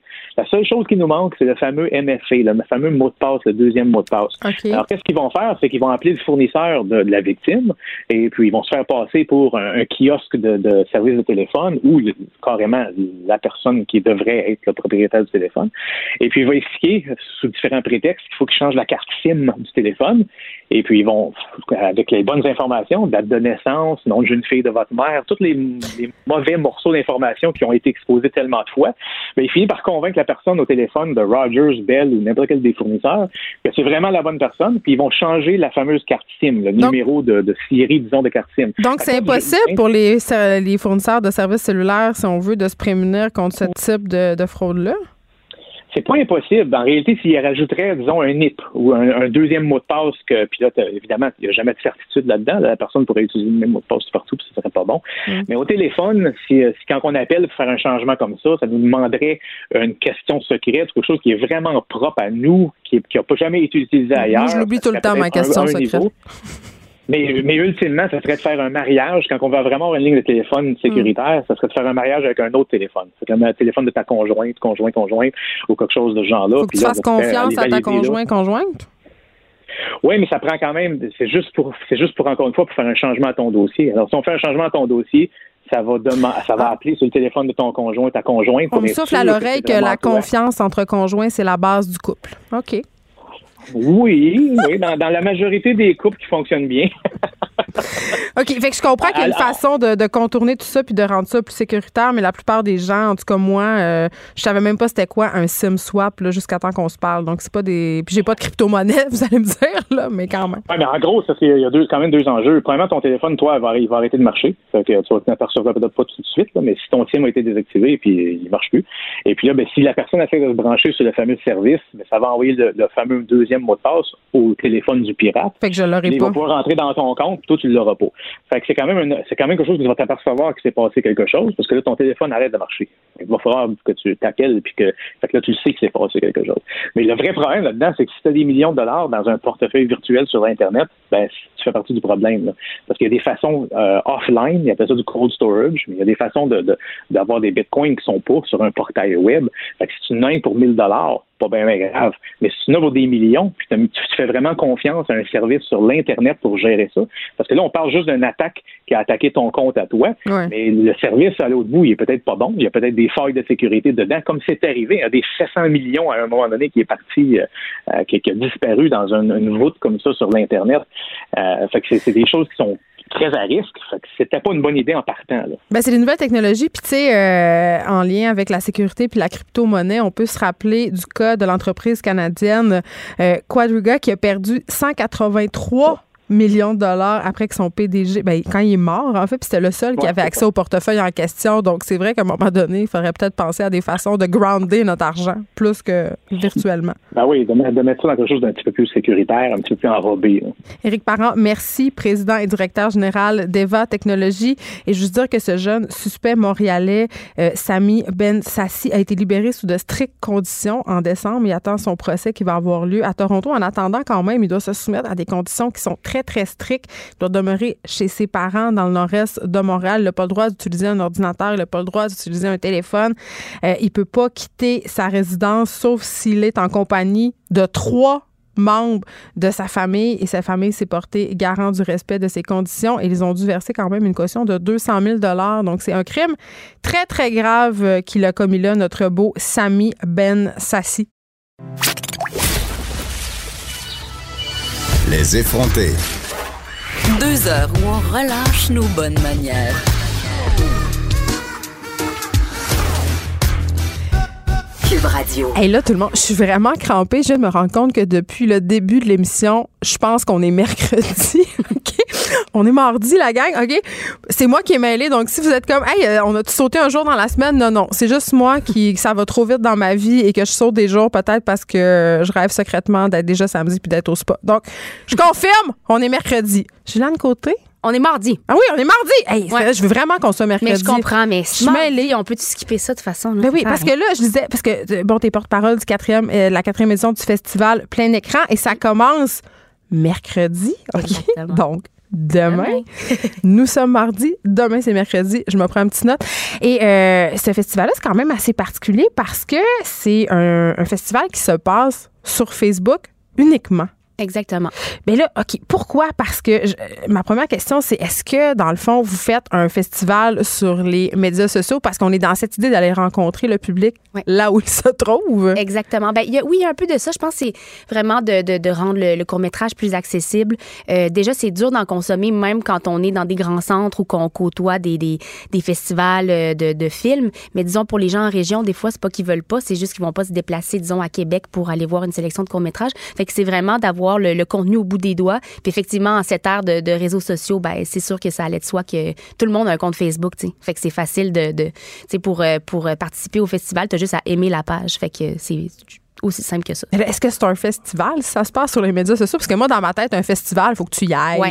Il y a un décorum, il y a tout ça. Là. Ben, on a un décorum dans la mesure où, effectivement, on n'a pas à se déplacer, mais euh, les films, donc 43 films en tout, euh, puis euh, c'est une sélection de 4 films par jour qui vont être juste disponibles 24 heures. Fait qu'il y a quand même un rendez-vous parce que si tu manques une journée, tu peux pas reprendre les, les films. Puis on a un jury composé de Jean-Philippe Barry-Guerrard, Mélanie Charbonneau et Pascal je la connais bien, Mélanie Charbonneau. Moi aussi, je la connais puis je l'aime.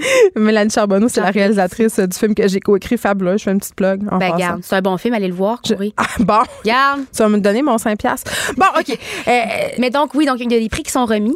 Puis euh, le public aussi est appelé à voter euh, pour son coup de cœur. Donc, un partage égale un vote du public. Fait que c'est dans cette mesure-là que ça reste un festival. Mais c'est quand même le fun parce que on, on peut pas non plus se mettre la tête dans le sable. Il y a de moins en moins de gens qui vont au cinéma qui vont au cinéma voir des films québécois. les films québécois se battent avec les gros blockbusters mhm. américains, puis même les blockbusters québécois aussi euh, doivent rivaliser avec ça. Les films d'auteur, c'est tough. Là.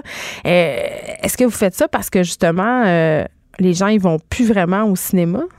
Ben, c'est-à-dire que moi, je trouve ça important de se déplacer en salle. C'est quelque chose que j'aime. Je trouve qu'il y a quand même une recrudescence. Mais toi, tu travailles là-dedans. Je sais, mais depuis toujours. Mais moi, j'ai pas grandi avec quand même les réseaux sociaux, tout ça. Moi, j'ai fait comme tout mon secondaire sans ça. Puis moi, je trouve que c'est un événement là, au cinéma. J'aime ça, puis c'est important. Puis souvent, les films, c'est, sont faits de composés d'images et de sons, puis c'est important de les voir dans leur plus pure expression. Cela dit, je trouve que l'un n'empêche pas l'autre. Puis je trouve que si on peut avoir une plateforme qui rend les gens curieux, puis qui va à la rencontre du monde, ben disons si euh, quelqu'un voit, exemple, un court métrage de Mélanie Charbonneau, ben après ça, quand il voit dans, dans une pub ou un film qu'elle va faire plus tard, ben peut-être que ça va lui euh, le, pousser à se déplacer pour aller voir euh, ce qu'elle fait. Mais c'est souvent une porte d'entrée par ailleurs vers le long métrage, le court métrage. Il y a plusieurs réalisateurs qui sont passés par là. Mais justement, est-ce que les cinémas, les salles, ça les intéresse d'en projeter des courts métrages avant les films? Parce que il me semble qu'on voit, on le voit au cinéma québécois de plus en plus. Oui, c'est vrai qu'il y a de plus en plus ça. Moi, je trouve que c'est une super belle carte de visite pour le, court métrage. Mais moi, j'aime ça aussi la, regarder vraiment en sélection. Fait que c'est, mais c'est rare qu'on a accès à, à ce contenu-là. Mais parce que c'est un genre, c'est pas un sous-genre le court métrage. On, a tendance, puis je fais une comparaison, Juliane Côté, à, à la nouvelle. Tu sais, euh, quand on parle de littérature, c'est comme un mm-hmm. genre mal aimé. Mm-hmm. Pourtant, c'est un genre en soi et ça fonctionne très très bien. Ça demande énormément de travail de faire. Euh, c'est le même travail intellectuel et artistique que faire un, long là. Ben oui, tout à fait, effectivement. Puis il y a quelque chose de très euh, très bouillonnant dans le court métrage. Il y a moins de, restrictions. Souvent, Qu'est-ce que ça amène, c'est ça, de plus? Mais c'est-à-dire que souvent, euh, c'est fait avec peu ou presque pas de moyens. Fait qu'il y a une espèce d'engouement créatif, euh, une espèce d'esprit de communauté aussi. Les gens sont là par pure passion seulement pour raconter une histoire. Puis en fait, c'est encore plus un défi de raconter en 25 minutes, disons, un drame familial ou une comédie euh, bien ficelée. Fait que ça relève quand même du, du, défi. Puis c'est plus sportif. Puis il y a quelque chose de, en cette ère de, de consommation express, je trouve que c'est un format qui est idéal parce que ça prend pas de temps, puis c'est divertissant, puis c'est et c'est intéressant. Puis une chose que je veux souligner puis que je trouve excessivement intéressante, c'est que vous avez une programmation paritaire. Cette ben, année. garde, hey, je savais. Savais-tu? Est-ce que tu viens de l'apprendre? Je viens de te l'apprendre. Ben, ben moi, c'est parce que je suis pas infaillible, tu sais, comme porte-parole. Je fais ce que je peux. pas fait tes Non, mais je suis vraiment contente. Non, mais j'ai tout vu les films. Puis c'est ça que j'ai fait. Non, mais euh, c'est, euh, c'est cool. Ben oui, c'est vrai. Bon, ben, garde. Je suis contente. Non, mais parce que la parité, euh, on en discute depuis quelques temps. on, peut, on peut dire beaucoup d'affaires sur la parité. Il y a des gens qui sont il y en a qui sont contre, puis il y a des gens dans le milieu des arts, qui se sont prononcés, qui ont dit ben moi je voudrais pas avoir un rôle parce que je suis une femme ou je voudrais pas avoir une subvention parce que je suis une femme. Mais quand même, force est d'admettre que le cinéma, depuis un bon petit bout, euh, c'est les gars qui sont rois et maîtres. Ben en effet, comme on le voit aux Oscars, c'est rarement des femmes qui sont nommées alors que bon, moi je trouve ça cool, la parité. voilà, je suis politique. Là, tu dis que tu as vu tous les films. Est-ce que tu as des coups de cœur? J'en ai plein de coups de cœur. Ben, notamment, il y a Brotherhood qu'on on a appris hier que ça. Ça, ça en allait aux Oscars? Exactement. C'est le film qui nous représente cette année aux Oscars, qui est un film magnifique euh, mm-hmm. qui se passe en Syrie, mais qui est un un drame familial, c'est une, histoire de fratrie, une histoire de, de, de, de pardon. C'est universel comme, comme thématique. Euh, c'est vraiment un sublime film, très sensible, très unique. Euh, moi, j'ai beaucoup aimé aussi un, un court-métrage de stop motion de Alexandre, Alexandre Desrosiers. C'est quoi un court-métrage de stop motion? c'est comme, euh, c'est des, des bonhommes un peu en pâte à modeler ou des bonhommes qui vont faire l'animation? Mais là, je, je là, on t'a radio le mime, c'est ben, moins ça, là, mais Juliane mime des choses. C'est j'ai pas compris encore dans quel médium je me trouvais. Mais euh, si c'est, euh, disons, euh, du Tim Burton, l'étrange Noël de Monsieur Jack, c'est du stop motion. OK. Fait que c'est une espèce d'animation. de, de, qui, kind of. On a compris. c'est des matériaux, là. Tu sais, on construit des choses qu'on anime par la suite. OK. donc. ça, t'as aimé ça. Qui s'appelle Disco Style Socks, qui est un, un, petit film vraiment aussi tendre que drôle et magnifique. Puis sinon, du côté français, il y a Pauline De Charles Bourgeois-Taquet, euh, un film qui parle un peu de l'attente quand on est dans des débuts de relation, puis le, précipice du cellulaire, à quel point on interprète les réponses. Puis on en discute pendant huit ans avec nos amis, l'exégèse du texto, on connaît ça. Donc, ça commence demain, demain, mercredi, hein, et ça dure jusqu'au 25 janvier. Tout ce qu'on a à faire pour voir euh, ces 24 films québécois, 8 français, c'est de s'inscrire à la page Facebook du Festival Plein Écran, c'est ça? Cliquez sur J'aime sur Plein Écran et voilà. Puis toi, on va pouvoir te voir dans Projet 2000 euh, bientôt? Oui, on va pouvoir me voir. C'est quoi? Euh, c'est une série euh, parfaitement niaiseuse de Julien Lacroix. OK. pour ceux qui connaissent Julien Lacroix, ben, vous allez être servi. si vous aimez son humour, c'est vraiment dans, dans, ce, dans cette dans cet esprit-là. Ce soit sur Euh, Véro TV. Exactement, sur Véro TV, ça se passe à l'aube du bug de l'an 2000, une gang de jeunes qui redoutent de- d'exploser puis qui vont faire un paquet de niaiseries pendant un été. euh, On s'entend-tu que c'est rien passé? J'avais tellement peur. J'avais Hey. peur de perdre tout l'argent qu'il y avait dans mon compte de banque à cause du bug et je voulais juste souligner, Julien Côté, qu'à cette époque-là, il devait avoir 16 dans mon compte de banque. euh, wow, mais j'avais ben, peur. Ouais, mais c'était à toi, c'est ton. C'était mon c'était 16 tes piastres. sous. Ben oui. Juliane Côté, merci. On va aller voir euh, tous ces films-là. On pourra aussi te voir dans la série Phoenix qui va être diffusée à Série Plus. Euh, Ça commence le 28 avril. Merci beaucoup. Merci. Les effrontés. Avec Geneviève Peterson. Les vrais enjeux, les vraies questions. Vous écoutez Les effrontés. L'une des raisons pour euh, lesquelles j'aurais dû savoir qu'on est mardi, c'est que c'est le jour de David Quentin, notre libraire en résidence. Il est là, il est au bout du fil, il est à Québec. Euh, bonjour, David. Bonjour Geneviève. J'avais peur que tu sois pas là. Tu me fais moi plus peur. Réponds-moi quand je te parle.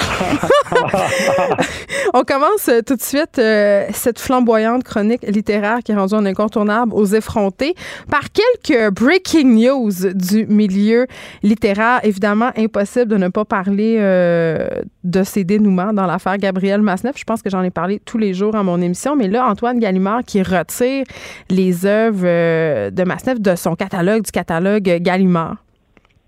Oui, euh, c'est en fait, c'est à la suite de la lecture euh, du consentement de Vanessa Springora. Il, Ouais. a, il a- il a dit dans un communiqué ma responsabilité d'homme et d'éditeur est aussi d'entendre la souffrance des autres. Donc, euh, il cesse la commercialisation des œuvres de l'écrivain chez Gallimard et peu de temps après, il y a trois autres éditeurs, dont La Table Ronde, Les Auchir et Stock, qui aussi euh, disaient qu'il euh, il retirait donc à la vente euh, les livres de Maznev et ça a créé un, un petit tollé en France parce que certains. Ah, on a parlé de ben, censure, là, l'index, puis Ouais. tout? Ah.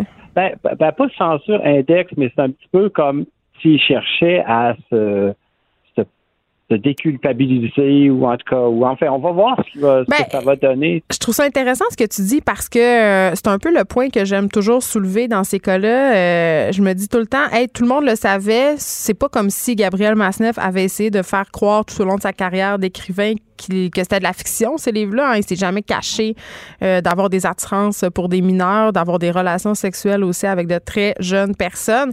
Donc, dans quelle mesure euh, les éditeurs euh, cautionnaient tout ça en publiant des récits qui étaient forcément autobiographiques. Puis là, maintenant que c'est condamné, maintenant que c'est partout, puis que ça fait scandale à travers le monde, là, tout d'un coup, c'est plus correct. Moi, ça me fait toujours rire. Quand ça devient public, là, tout d'un coup, les gens trouvent ça scandaleux, mais la vérité, c'est qu'ils ont fermé les yeux sur ça pendant plein d'années. Mais aussi, ce qui est intéressant à souligner, c'est que ça prouve que le livre de Vanessa Springora, Le consentement, c'est pas juste euh, un, un- un coup de marketing qu'elle a fait, c'est vraiment un livre important, un livre bien écrit euh, à, à découvrir, qui va paraître d'ailleurs au Québec, je le répète, le 5 février. Mais On fait des X sur notre calendrier. Ouais, c'est grâce au livre vraiment. Et c'était pas juste une sortie sur les médias sociaux ou une apparition télé. C'est vraiment un livre qui est en train de, de créer tout ce, ce débat. Et moi, je trouve ça intéressant en 2019 que c'est encore possible de voir un livre faire autant euh, réagir de part et d'autre. Donc, c'est très, très bien. J'ai hâte de voir. Moi, à chaque jour, j'ai de la demande. euh, les gens le réservent et euh, on va beaucoup, beaucoup Ouais. en entendre parler. Mais dans quelle mesure les gens le réservent à cause de tout ce scandale-là? Puis tu- toi, tu l'as lu, puis tu es venu en parler euh, à mon micro. Euh, c'est un très bon livre. là. C'est un objet littéraire. Donc, il faut pas seulement le lire pour le scandale. Ça demeure un livre, un excellent livre. Oui, il est très nuancé, comme je te disais, et il y a beaucoup de choses qui, qui vont au-delà du, du simple débat euh, abuseur, abusé et tout Mm. ça. Donc, euh, il y a parce qu'elle elle le dit dans le livre, elle a carrément été euh, amoureuse de lui. Elle explique pourquoi, et c'est ça qui fait la force du livre, je crois. Enfin, on, on, on en reparlera, Ouais. mais, euh, mais, mais j'ai autre chose aujourd'hui pour toi qui fait écho un peu à tout ça. Oui, bien rapidement, avant qu'on qu'on tombe euh, dans le vif du sujet, parce que tu veux nous parler d'un livre qui fait écho euh, au consentement. Rapidement, l'affaire Virginie Despentes qui a quitté le jury de l'Académie Goncourt, euh, elle prétexte euh, qu'elle veut se consacrer davantage à l'écriture et j'utilise le mot prétexte quand même euh, de façon très, très volontaire. Est-ce que c'en est un prétexte ou c'est vraiment vrai? Ben, moi, je pense que c'est vrai. Écoute, c'est un peu curieux parce qu'un mois après que Bernard Pivot avait quitté la présidence, elle décide de se retirer aussi. Est-ce qu'il y a quelque chose qui, qui se passe autour de ce prix-là? Euh, elle, elle a évoqué justement euh, qu'elle travaillait à deux projets littéraires, ce qui est une bonne chose parce qu'on aime toujours la lire. Et euh, ça représentait pour elle trop de travail, trop de textes et, et comme elle a dit, pas toujours les meilleurs pour un peu écorcher un peu au passage de la, littérature française. Fidèle à elle-même. Elle, elle, aime ça provoquer toujours un peu, mais on va suivre ça, de près parce que je sais pas pour quel kit euh, ça, cache peut-être quelque chose. En tout cas, Il y a certainement des tensions euh, à l'interne euh, du de l'académie Gonco. Ok, parle-nous de ce livre-là. Ça fait longtemps que tu veux m'en parler. bon, comment ça s'appelle? Un coup d'un soir? Un coup d'un soir suivi de Dans le lit de Marin. C'est oh, un livre de. En fait, c'est deux, c'est deux romans réunis dans un volume. C'est paru chez POL Éditeur. L'auteur, c'est Mathieu Berman, c'est un jeune auteur belge. C'est son troisième livre et je l'avais lu avant les fêtes et je voulais t'en parler. Puis là, bon, on a eu les, les, bilans de fin d'année, tout ça, donc je le mettais un peu en veilleuse et c'est une bonne chose parce que c'est un livre qui traite aussi euh, de consentement, mais dans un contexte différent.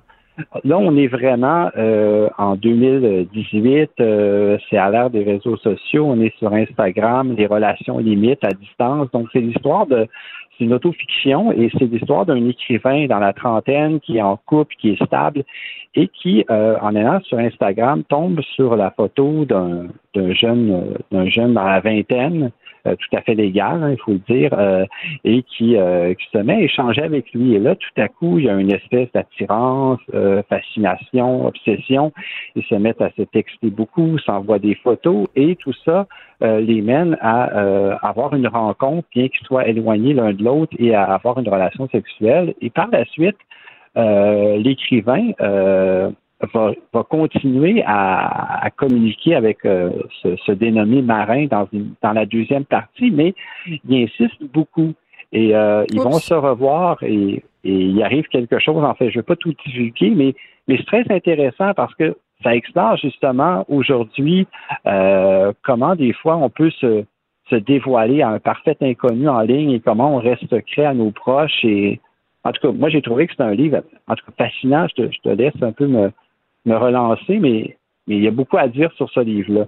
Mais dans quelle mesure, euh, quand tu te dis c'est euh, c'est un, on fait un lien avec toute cette discussion sur le consentement. Tu parles euh, de la façon dont après on insiste pour continuer cette relation-là. C'est ce qu'on peut voir ça se ben, déployer. Oui, c'est en fait, c'est que le, le, jeune marin est, de moins en moins à l'aise parce qu'il sait que l'écrivain est en couple, donc euh, oh. lui est célibataire. Et euh, lorsqu'il se voit la deuxième fois, il, dit ben je veux qu'on se voit seulement comme amis. Et euh, dans la deuxième fois qu'ils vont se voir, l'écrivain se fait un peu plus insistant. Et par la suite, le, marin lui texte quelques jours plus tard, t'as abusé en fait, t'as abusé de ma confiance, t'es allé trop loin. Et c'est et, et là tout à coup c'est l'écrivain qui se met à réfléchir sur ce qu'il a, fait et, c'est demander un peu toute cette tu sais, les zones grises dans, les, dans ces relations-là. Oui, puis les zones euh, grises aussi qui, qui sont amenées, tu le, tu le soulignais bien, par euh, les conversations qu'on peut avoir sur les médias sociaux en privé, euh, selon moi, c'est une toute nouvelle façon euh, de communiquer, mais aussi c'est une nouvelle façon dont le langage se déploie. Et c'est vrai que parfois, euh, ça donne lieu à une forme d'intimité qui est tout à fait nouvelle. Et il y a beaucoup de personnes qui ont de la misère à gérer ça et ça peut donner lieu justement à des dérapages. Et, oui, mais en même temps, je trouve que le livre, ce qui est intéressant, c'est qu'il tombe pas dans la morale. Il, il, dit pas, bon, voilà, j'ai été coupable, je regrette ce que j'ai fait. C'est ça l'intérêt de la littérature. C'est la zone grise ça montre la complexité de tout ça. Puis moi, depuis, euh, je te dirais, la trajectoire des confettis de Marie-Ève mm. c'est le meilleur livre que j'ai lu sur ce sujet-là. En fait, c'est complètement différent comme texte, c'est beaucoup plus intime, beaucoup plus autofictionnel, mais ça, ça c'est un livre qui parle beaucoup justement de séduction, de désir à, à l'heure actuelle du fait qu'on on sort moins, on va moins dans les clubs, dans les bars, et, et, ça se passe plus en ligne et tout ça. Puis ça avait été peu exploré en littérature. En fait, moi, j'ai très peu lu de livres qui, qui de, de ce sujet-là jusqu'à maintenant. Mais on va en voir de plus en plus parce que ça fait partie de notre réalité. Puis je le vois dans les nouveaux auteurs, euh, souvent dans les premiers romans, il y a des histoires d'Instagram, de Facebook, donc ça, ça fera partie de la littérature. Mais là, il faudrait être patient si on veut le lire, ce livre-là, parce que ça sort seulement début février au Québec. Ça s'appelle Un coup d'un soir, suivi de Dans le lit de Marin. Et là, euh, passons à ton prochain titre. Oui, en fait, je veux juste interrompre pour te oui, dire en fait, que, ce livre-là, celui-là est déjà disponible. C'est paru avant les fêtes. Ah! Donc, c'est le consentement qui, va paraître plus tard en février. Mais lui, il est déjà disponible. Les gens peuvent se le procurer. C'est chez POL. C'est euh, dans toutes les bonnes librairies. Donc, on, peut se le procurer. On s'excuse euh, pour la confusion du dossier. OK. Euh, prochain livre, nouveau segment. Avez-vous lu? Oui, je voulais comme intégrer ça parce que euh, à chaque semaine, des fois, on parle beaucoup de nouveautés, puis on oublie un peu des auteurs euh, euh, un peu oubliés ou des livres que soit des classiques ou des, des, trucs à découvrir, puis souvent en format poche. Et puis là, je trouvais qu'avec Mathieu Bernard, je vais te parler, je sais pas si tu connais un, auteur, une figure un peu provocatrice du milieu homosexuel français qui s'appelle Guillaume Dustan. Euh, c'est quelqu'un qui, a écrit au milieu des années 90, notamment son premier livre qui est disponible en poche qui s'appelle Dans ma chambre. Et là, tu as vraiment euh, une image tout à fait différente de celle de, Mathieu Berman. Une autre époque aussi, mm. euh, c'est la drague dans les bars. c'est vraiment un livre presque pornographique, très cru. Et on parle avec Maznev d'écrivains sulfureux. Ben moi, je trouve que Dustin est, est, beaucoup plus sulfureux et plus provocateur que Maznev, mais dans un tout autre contexte. Ben, plus légal, j'espère, aussi. Oui, Moins problématique. ben oui et non, parce que lui, on est dans le milieu gay et lui est atteint du sida, donc lui, il hmm. prêche le, bareback, ce qui veut dire que euh, lui. Je vais te laisser euh, l'expliquer. Oui, en fait, c'est qu'il dit au fond que c'est bien, même si on est sidatique, qu'on peut coucher sans condom parce qu'il déteste le condom. Donc, on peut, le, sida n'existe pas, on peut se contaminer entre nous. Non, mais, mais, je t'explique, c'est que pour lui, euh, c'est quelqu'un qui, dans les années 90, même dans les milieux gays, tout ça, euh, faisait dans la controverse. Mais ces livres, on, redécouvre aujourd'hui surtout son écriture, son style, son sens de la provocation. Il a été invité sur des émissions comme tout le monde en parle en France. Et à l'époque, alors qu'il faisait beaucoup de, de cabotinage, de provocation, ça a été un des premiers à parler à. Il était très visionnaire à l'époque. Il disait, par exemple, toute la réflexion sur l'effacement du genre, sur la, sur la fluidité des identités que dont on parle énormément aujourd'hui. Lui, euh, en 2000, euh, au début des années 2000, il en parlait déjà. Il est décédé d'ailleurs en 2005 euh, de façon un peu rapide et tragique parce qu'il vivait une vie très intense. Mais, il faut le lire, il faut le lire parce que je trouve que, et c'est maintenant disponible en poche chez POL, c'est c'est vraiment quelqu'un, je trouve, même Virginie Despentes récemment disait, c'est c'est l'auteur le plus important de sa génération. on le connaît moins, mais en tout cas au Québec, là, moi je le connaissais pas il, est très peu connu au Québec euh, et c'est quelqu'un qui a une écriture euh, très froide, très clinique. C'est pas euh, une écriture, c'est, on est dans la pornographie, dans l'érotisme, mais c'est pas excitant. C'est, le désir de décrire avec le plus de, justesse, de réalisme. puis oui, puis les, les aventures qui se multiplient, tout ça. Donc, on n'est pas du tout dans, dans et c'est un peu à l'extrême de Maznev, qui lui a une écriture beaucoup plus empoulée, un style un peu vieux jeu distant, lui arrive avec quelque chose de beaucoup plus euh, hyper moderne, efficace pour. Euh, il faut vraiment découvrir cet auteur-là euh, qui a fait beaucoup parler à l'époque et qu'on a un peu mis de côté, qu'on a dit bon, c'est un peu un espèce de bouffon littéraire et puis. Mais peut-être au profit de, de Welbeck qui a quand même occupé tout l'espace médiatique français pendant un certain nombre d'années en parlant un peu de, de cette sexualité débridée en étant aussi provocateur. Et il parle du milieu. Et lui, pour lui, par exemple, quelqu'un comme Hervé Guibert, dans le passé, était beaucoup trop romantique et tout ça. Lui, on est vraiment dans, dans la description très, euh, très, précise. En fait, c'est vraiment fascinant. Chirurgical.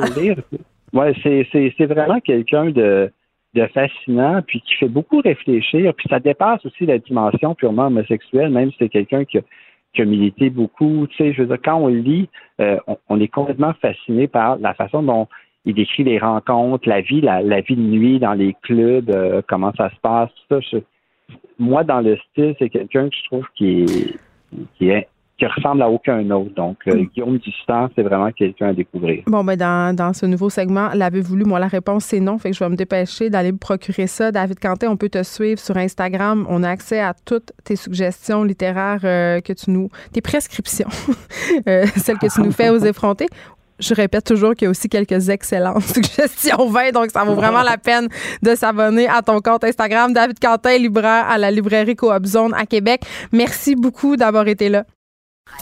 Écrivaine, Blogueuse. scénariste et animatrice. Geneviève Peterson. La Wonder Woman de Cube Radio.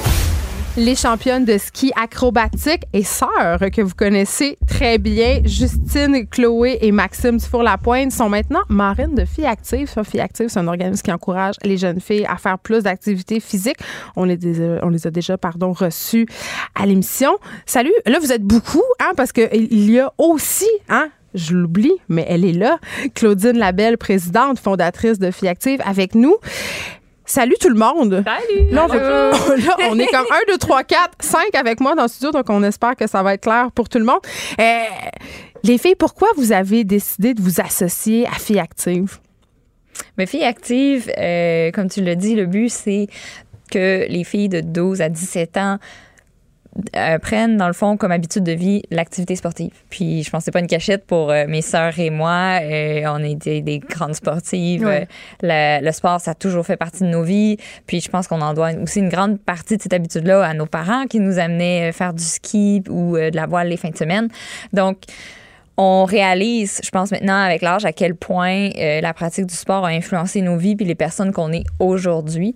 Puis le fait de savoir que les jeunes filles de 12 à 17 ans, une sur deux à la, à la, à la puberté, vont lâcher le sport, euh, je pense qu'il fallait se mobiliser. Puis Filles Actives, c'est une merveilleuse euh, cause puis supporte très, très bien les choses. Claudine Labelle, une fille sur deux abandonne le sport à l'adolescence. Pourquoi? Est-ce que les filles sont moins sportives que les gars? Ben, en fait, les filles, spécialement lorsqu'elles atteignent la puberté, c'est vraiment le point marquant. Le corps change, elle se transforme, le- les seins se développent, elles suent.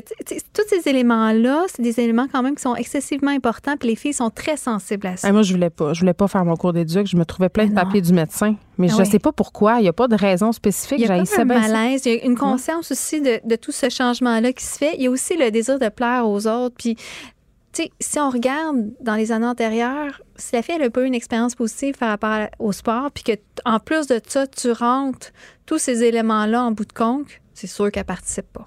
Puis d'autant plus qu'on doit s'assurer en plus que les activités qu'on offre à la fille sont intéressantes, qu'elle les interpelle. Ils ont Donc, des goûts différents? ils ont des goûts, c'est sûr, ils ont des goûts différents, puis c'est- il y a vraiment des goûts du jour aussi. Donc, il faut constamment s'ajuster pour s'assurer que on va aller les faire bouger, on va aller les faire triper. Puis l'autre élément, c'est amener des modèles. Amener des modèles extraordinaires, des modèles inspirants, qui sont bien équilibrés, qui vont interpeller les filles, qui sont en santé. Là, je pense qu'on se rejoint pas mal à dire que ben, les sœurs ici sont juste extraordinaires, puis c'est en- exactement ce que les filles ont besoin de, voir comme modèle. Ben oui, parce que vous êtes des modèles, évidemment, euh, les filles. Mais remontons, parce que, bon, vous n'êtes pas très vieille, mais quand même, euh, vous, vous avez eu la chance d'a- d'avoir été en contact avec le sport très tôt. Là. Vous l'avez dit, vos parents vous emmené au ski, vous emmené à la voie. C'est quand même un immense privilège. Et c'est pas tout le monde qui a ce privilège-là. Vous êtes trois. Faire du ski, là, ça coûte super cher. Euh, comment, parce que cet aspect-là du privilège, quand même, il revient souvent dans la discussion sur le sport. Comment on fait quand on est un parent? Moi, j'ai trois enfants, euh, je gagne bien ma vie, mais quand même, viens d'inscrire mon fils à un sport, ça m'a coûté 300 pièces euh, fois 3, ça fait 900. C'est beaucoup, beaucoup d'argent et peut-être que ça peut bloquer certains parents. Euh, Je pense que c'est là que justement Filles Actives peut-être comble ce besoin-là, que peut-être oui, il y a des familles qui peuvent pas se permettre d'aller en ski à toutes les fins de semaine, puis ça c'est c'est correct, c'est normal, c'est- Ouais. je veux dire, comprenable. c'est comprenable, mais je pense que justement Filles Actives vient combler ce besoin-là de, de pouvoir justement c'est des écoles qui s'inscrivent, donc les filles vont pouvoir y participer justement en gang de filles à l'école. euh, C'est sans- des nouveaux sports. Essayer des nouveaux sports sans défraire justement des sous. Donc, je pense que c'est vraiment une chance unique. Puis oui, des fois, malheureusement, on n'a pas la chance de faire tout ce qu'on veut dans la vie. Mais Ouais. je pense que Fille Active peut vraiment justement amener à, à se questionner à ces jeunes filles-là, à se dire, hey, mais tu sais quoi, c'est peut-être possible, même si là, j'ai pas les sous pour le faire, mais là, je vais découvrir un nouveau sport. Puis si j'aime ça, tant mieux, mais je vais faire des choix différents dans ma vie pour justement toujours garder en tête que le sport, c'est une bonne idée, puis c'est une habitude de vie que j'ai envie de garder pour le reste de ma vie. Puis en gang de filles, c'est important ça parce que quand on est au secondaire, justement, c'est peut-être un peu gênant de faire du sport euh, devant les gars. L'avez-vous vécu ça, vous autres? Je l'ai pas personnellement vécu, mais je dirais que d'avoir mes soeurs avec moi pour essayer des nouvelles affaires, pour essayer des trucs, c'est sûr que quand tu es tout seul, t'es peut-être pas porté tout le temps à aller l'essayer, mais quand tu es en gang, tu dis, OK, on y va ensemble, Mhm. euh, on l'essaye, puis on verra bien, puis on s'en reparlera. Fait que je pense que c'est vraiment, euh, je pense que l'effet que Filles Active a de créer une, euh, une communauté de filles qui veulent bouger ensemble, qui ont le désir de, de se trouver une passion peut-être pour un sport ou simplement de juste s'amuser entre filles. ben, On a perdu ça possible. beaucoup, hein, la notion de s'amuser en faisant du sport. euh, Claudine, parce que souvent, ce qu'on nous vend avec l'idée du sport, c'est c'est d'être. tu sais, On, on dirait qu'il y a une certaine pression à justement à être bon, performer, Oui. être en santé, mais le fun, il est où? Oui, puis même, euh, tu sais, je regarde par rapport aux filles, tu sais, on, on dit amuse-toi, va jouer dehors parce que dans le fond, ce qu'on veut, c'est que ça, ça devienne un mode de vie à long terme. On veut que, dans le fond, bouger, tu te lèves le matin, puis tu as envie d'aller prendre une marche, tu as envie d'aller courir, mais. Puis en même temps, je rejoins ton point. Le sport structuré peut coûter très cher, mais un sport qui n'est pas Mhm. nécessairement structuré peut être facilement accessible. C'est-à-dire que de prendre tes souliers de course puis d'aller courir. Le sport le moins cher, c'est clair, c'est la course. La course, tu peux quand même faire du yoga, tu peux quand même faire plein d'activités qui sont quand même facilement accessibles. Ça, c'est important de s'en rendre compte. Puis même moi, en tant que... Là, je prends un, un autre rôle que celui de présidente fondatrice de Filles Actives. Je suis quand même aussi mère de famille de trois enfants. Mes enfants, là, ben, on sort dehors, on va jouer à la tag, on va vivre des expériences, on va faire du traîneau, on bouge en famille Parce qu'on est beaucoup. ben, je trouve ça intéressant ce que vous dites, Madame Labelle, parce qu'on dirait que euh, moi, quand je me dis, ah mon Dieu, il faut que je montre l'exemple. Moi, j'en fais full du sport. Puis en même temps, quand, quand vient le temps d'en faire avec mes enfants, j'ai l'impression qu'il faut aller faire une activité sportive. Genre, allons jouer au volleyball, la gang. Mais oui, aller faire du patin. Ben, si je peux me permettre, tu sais, je disais que nos parents nous ont amené les fins de semaine, on faisait des activités, mais tu sais, le sport, euh, ça n'a jamais été un dans le but de faire de la compétition. Ça, c'est clair. Puis ça a tout le temps été des passions de mes parents qui nous ont un peu transmises, puis qui se sont dit, ben nous, on, on va être actifs la fin de semaine, puis on embarque les enfants là-dedans. Mhm. Fait que c'était pas une activité orientée juste aussi pour nous nous, en tant qu'enfants, d'être vous performiez, là, c'était ou, pas ça. ou être divertis. Ouais. C'est comme en famille, on va passer des moments ensemble, puis on passe nos week-ends à faire du ski ou de la voile parce que c'est ça qu'on aime. Puis on n'avait pas tant le choix. Et pour vrai. Fallait que vous suiviez? Oui. Ah, Puis, tu sais, ça, on s'est jamais posé Ah, de plus- questions. Plus souvent qu'autrement, c'était notre père qui était dans l'eau au bateau pour jouer. Hey, les filles, venez vous jouer. Puis, tu sais, c'est de même qu'on a créé aussi le, le goût de jouer. Puis, Mhm. autant que dans le temps de, des fêtes, on aime ça, aller jouer dehors, faire du patin, faire de la raquette. Tu sais, c'est faire un sport pour nous, c'est aller jouer. C'est ça, c'est pas, un casse- c'est pas supposé être un casse-tête. C'était une activité de famille, puis nos parents ont dit on veut passer des moments de qualité avec nos filles, puis ça va être en allant jouer dehors. Puis je pense que c'est ça peut être à la hauteur de l'accessibilité des sports qu'on peut avoir. Donc, on veut vraiment que l'activité physique devienne un effet rassembleur. Mhm. C'est là que tu as envie de te retrouver pour te sentir bien. L'adolescente qui arrive, là, puis qu'elle, elle se retrouve bien avec sa gang d'amis de filles en faisant du sport, c'est un effet de levier extraordinaire parce que cet effet-là de dire je suis bien quand je bouge, elle va être bien quand elle va bouger, quand elle va avoir 25, 35 ans, 40 ans plus tard. Fait cette connexion à l'adolescence, elle est essentielle justement à son développement pour le sur long terme. Puis pour l'estime de soi aussi, euh, les filles commencent à jouer le fait de faire du sport justement parce qu'on est dans une société quand même où l'image est super importante. Là, vous êtes des belles filles, mais vous n'êtes pas que ça. tu sais. Ah ouais. Comment, comment ça a influencé votre estime de soi, la pratique d'un sport euh, Alors, de compétition? J'y dois beaucoup, je pense, le Ouais. sport, parce que justement, euh, ça, ça nous a appris à un jeune âge à se fixer des objectifs, puis à, à essayer de justement les atteindre. Puis des fois, ça arrive que, que ça marche pas, puis que tu, tu dois. as un échec, puis tu dois vivre avec ça. Donc, ça t'apprend beaucoup sur tes forces et tes faiblesses. Puis quand tu connais tes forces, c'est un atout incroyable. Je pense que justement, tu réalises, OK, mais là, j'ai réussi mon défi, j'ai réussi mon objectif. Ça t'apporte tellement de fierté, tellement. Puis ça, c'est pas personne d'autre qui peut t'adonner à part toi-même parce que c'est toi qui t'es rendu là à réussir justement ou à avoir un podium ou à avoir fini ton 5 km. Puis je pense que ça, c'est un pouvoir exceptionnel que les jeunes femmes peuvent découvrir à quel point ils sont, elles sont fortes, elles ont cette force-là en dedans d'elles qu'elles sont peuvent, puis qui sont capables. Puis quand tu réussis, ben, après ça, tu es capable de réussir plein d'autres projets. Puis c'est le même principe dans la vie. Donc, ça se transpose à d'autres sphères de l'existence. Bien sûr, c'est 110% Claudine, euh, au terme du secondaire, une autre statistique quand même qui est préoccupante, 9 filles sur 10 ne répondent pas aux normes canadiennes en matière d'activité physique. Moi, quand je lis des affaires comme ça, je, me, je, pense tout le temps au guide alimentaire canadien. Là, je me dis, bon, c'est mm-hmm. quoi les normes canadiennes d'activité physique? Comment on se conforme à ça? Puis je me dis, est-ce qu'on est dans cette... Est-ce que cette idée de normes-là ne nuit pas plus qu'elle parce que ça, ça, nous met une barre un peu haute? C'est quoi les normes? Mais je pense que ce que ça veut dire en bout de ligne, si on veut vraiment vulgariser, ça veut dire que dès que la fille atteint la puberté, une fille sur deux abandonne le sport. Mais à partir de là, il y a un déclin important qui se fait au secondaire jusqu'en secondaire 5. je pense que c'est ça qu'on doit retenir. Hey, la fille, là, en secondaire 1, on va l'échapper, mais on va l'en échapper toute une gang en secondaire, jusqu'en secondaire 5. Puis à l'âge adulte, ça, continue. Ça continue. Fait qu'est-ce qu'on peut faire pour mettre en place puis dire, viens ici, je vais t'accrocher avec moi, là, on va avoir tellement du fun. On va mettre les conditions gagnantes dans ton école, on va enlever les barrières qui vont t'empêcher de bouger dans ton école, puis on va s'assurer de t'épauler pendant tout ton cheminement scolaire. Mhm. Ça, c'est gagnant. Puis pourquoi l'école? Parce qu'on s'assure de parler à toutes les filles. La fille qui bouge, elle a un méchant gros mandat de faire bouger ses amis puis de triper avec elle. Puis les filles qui bougent pas, ben, elles sont là pour se faire inspirer puis qu'on dise, let's go, on va être là, on va t'épauler puis on va le vivre ensemble. Parce qu'on a fort besoin d'un organisme comme Fille Active et aussi euh, de modèles comme vous, Justine, Chloé, Maxime Dufour-Lapointe. Merci beaucoup, Claudine Labelle, présidente fondatrice de Fille Active. Merci beaucoup d'avoir été là. Merci. Merci. Cette émission est maintenant disponible en podcast. Rendez-vous dans la section balado de l'application ou du site pour une écoute sur mesure en tout temps. Cube Radio, autrement dit. Et maintenant, autrement écouté.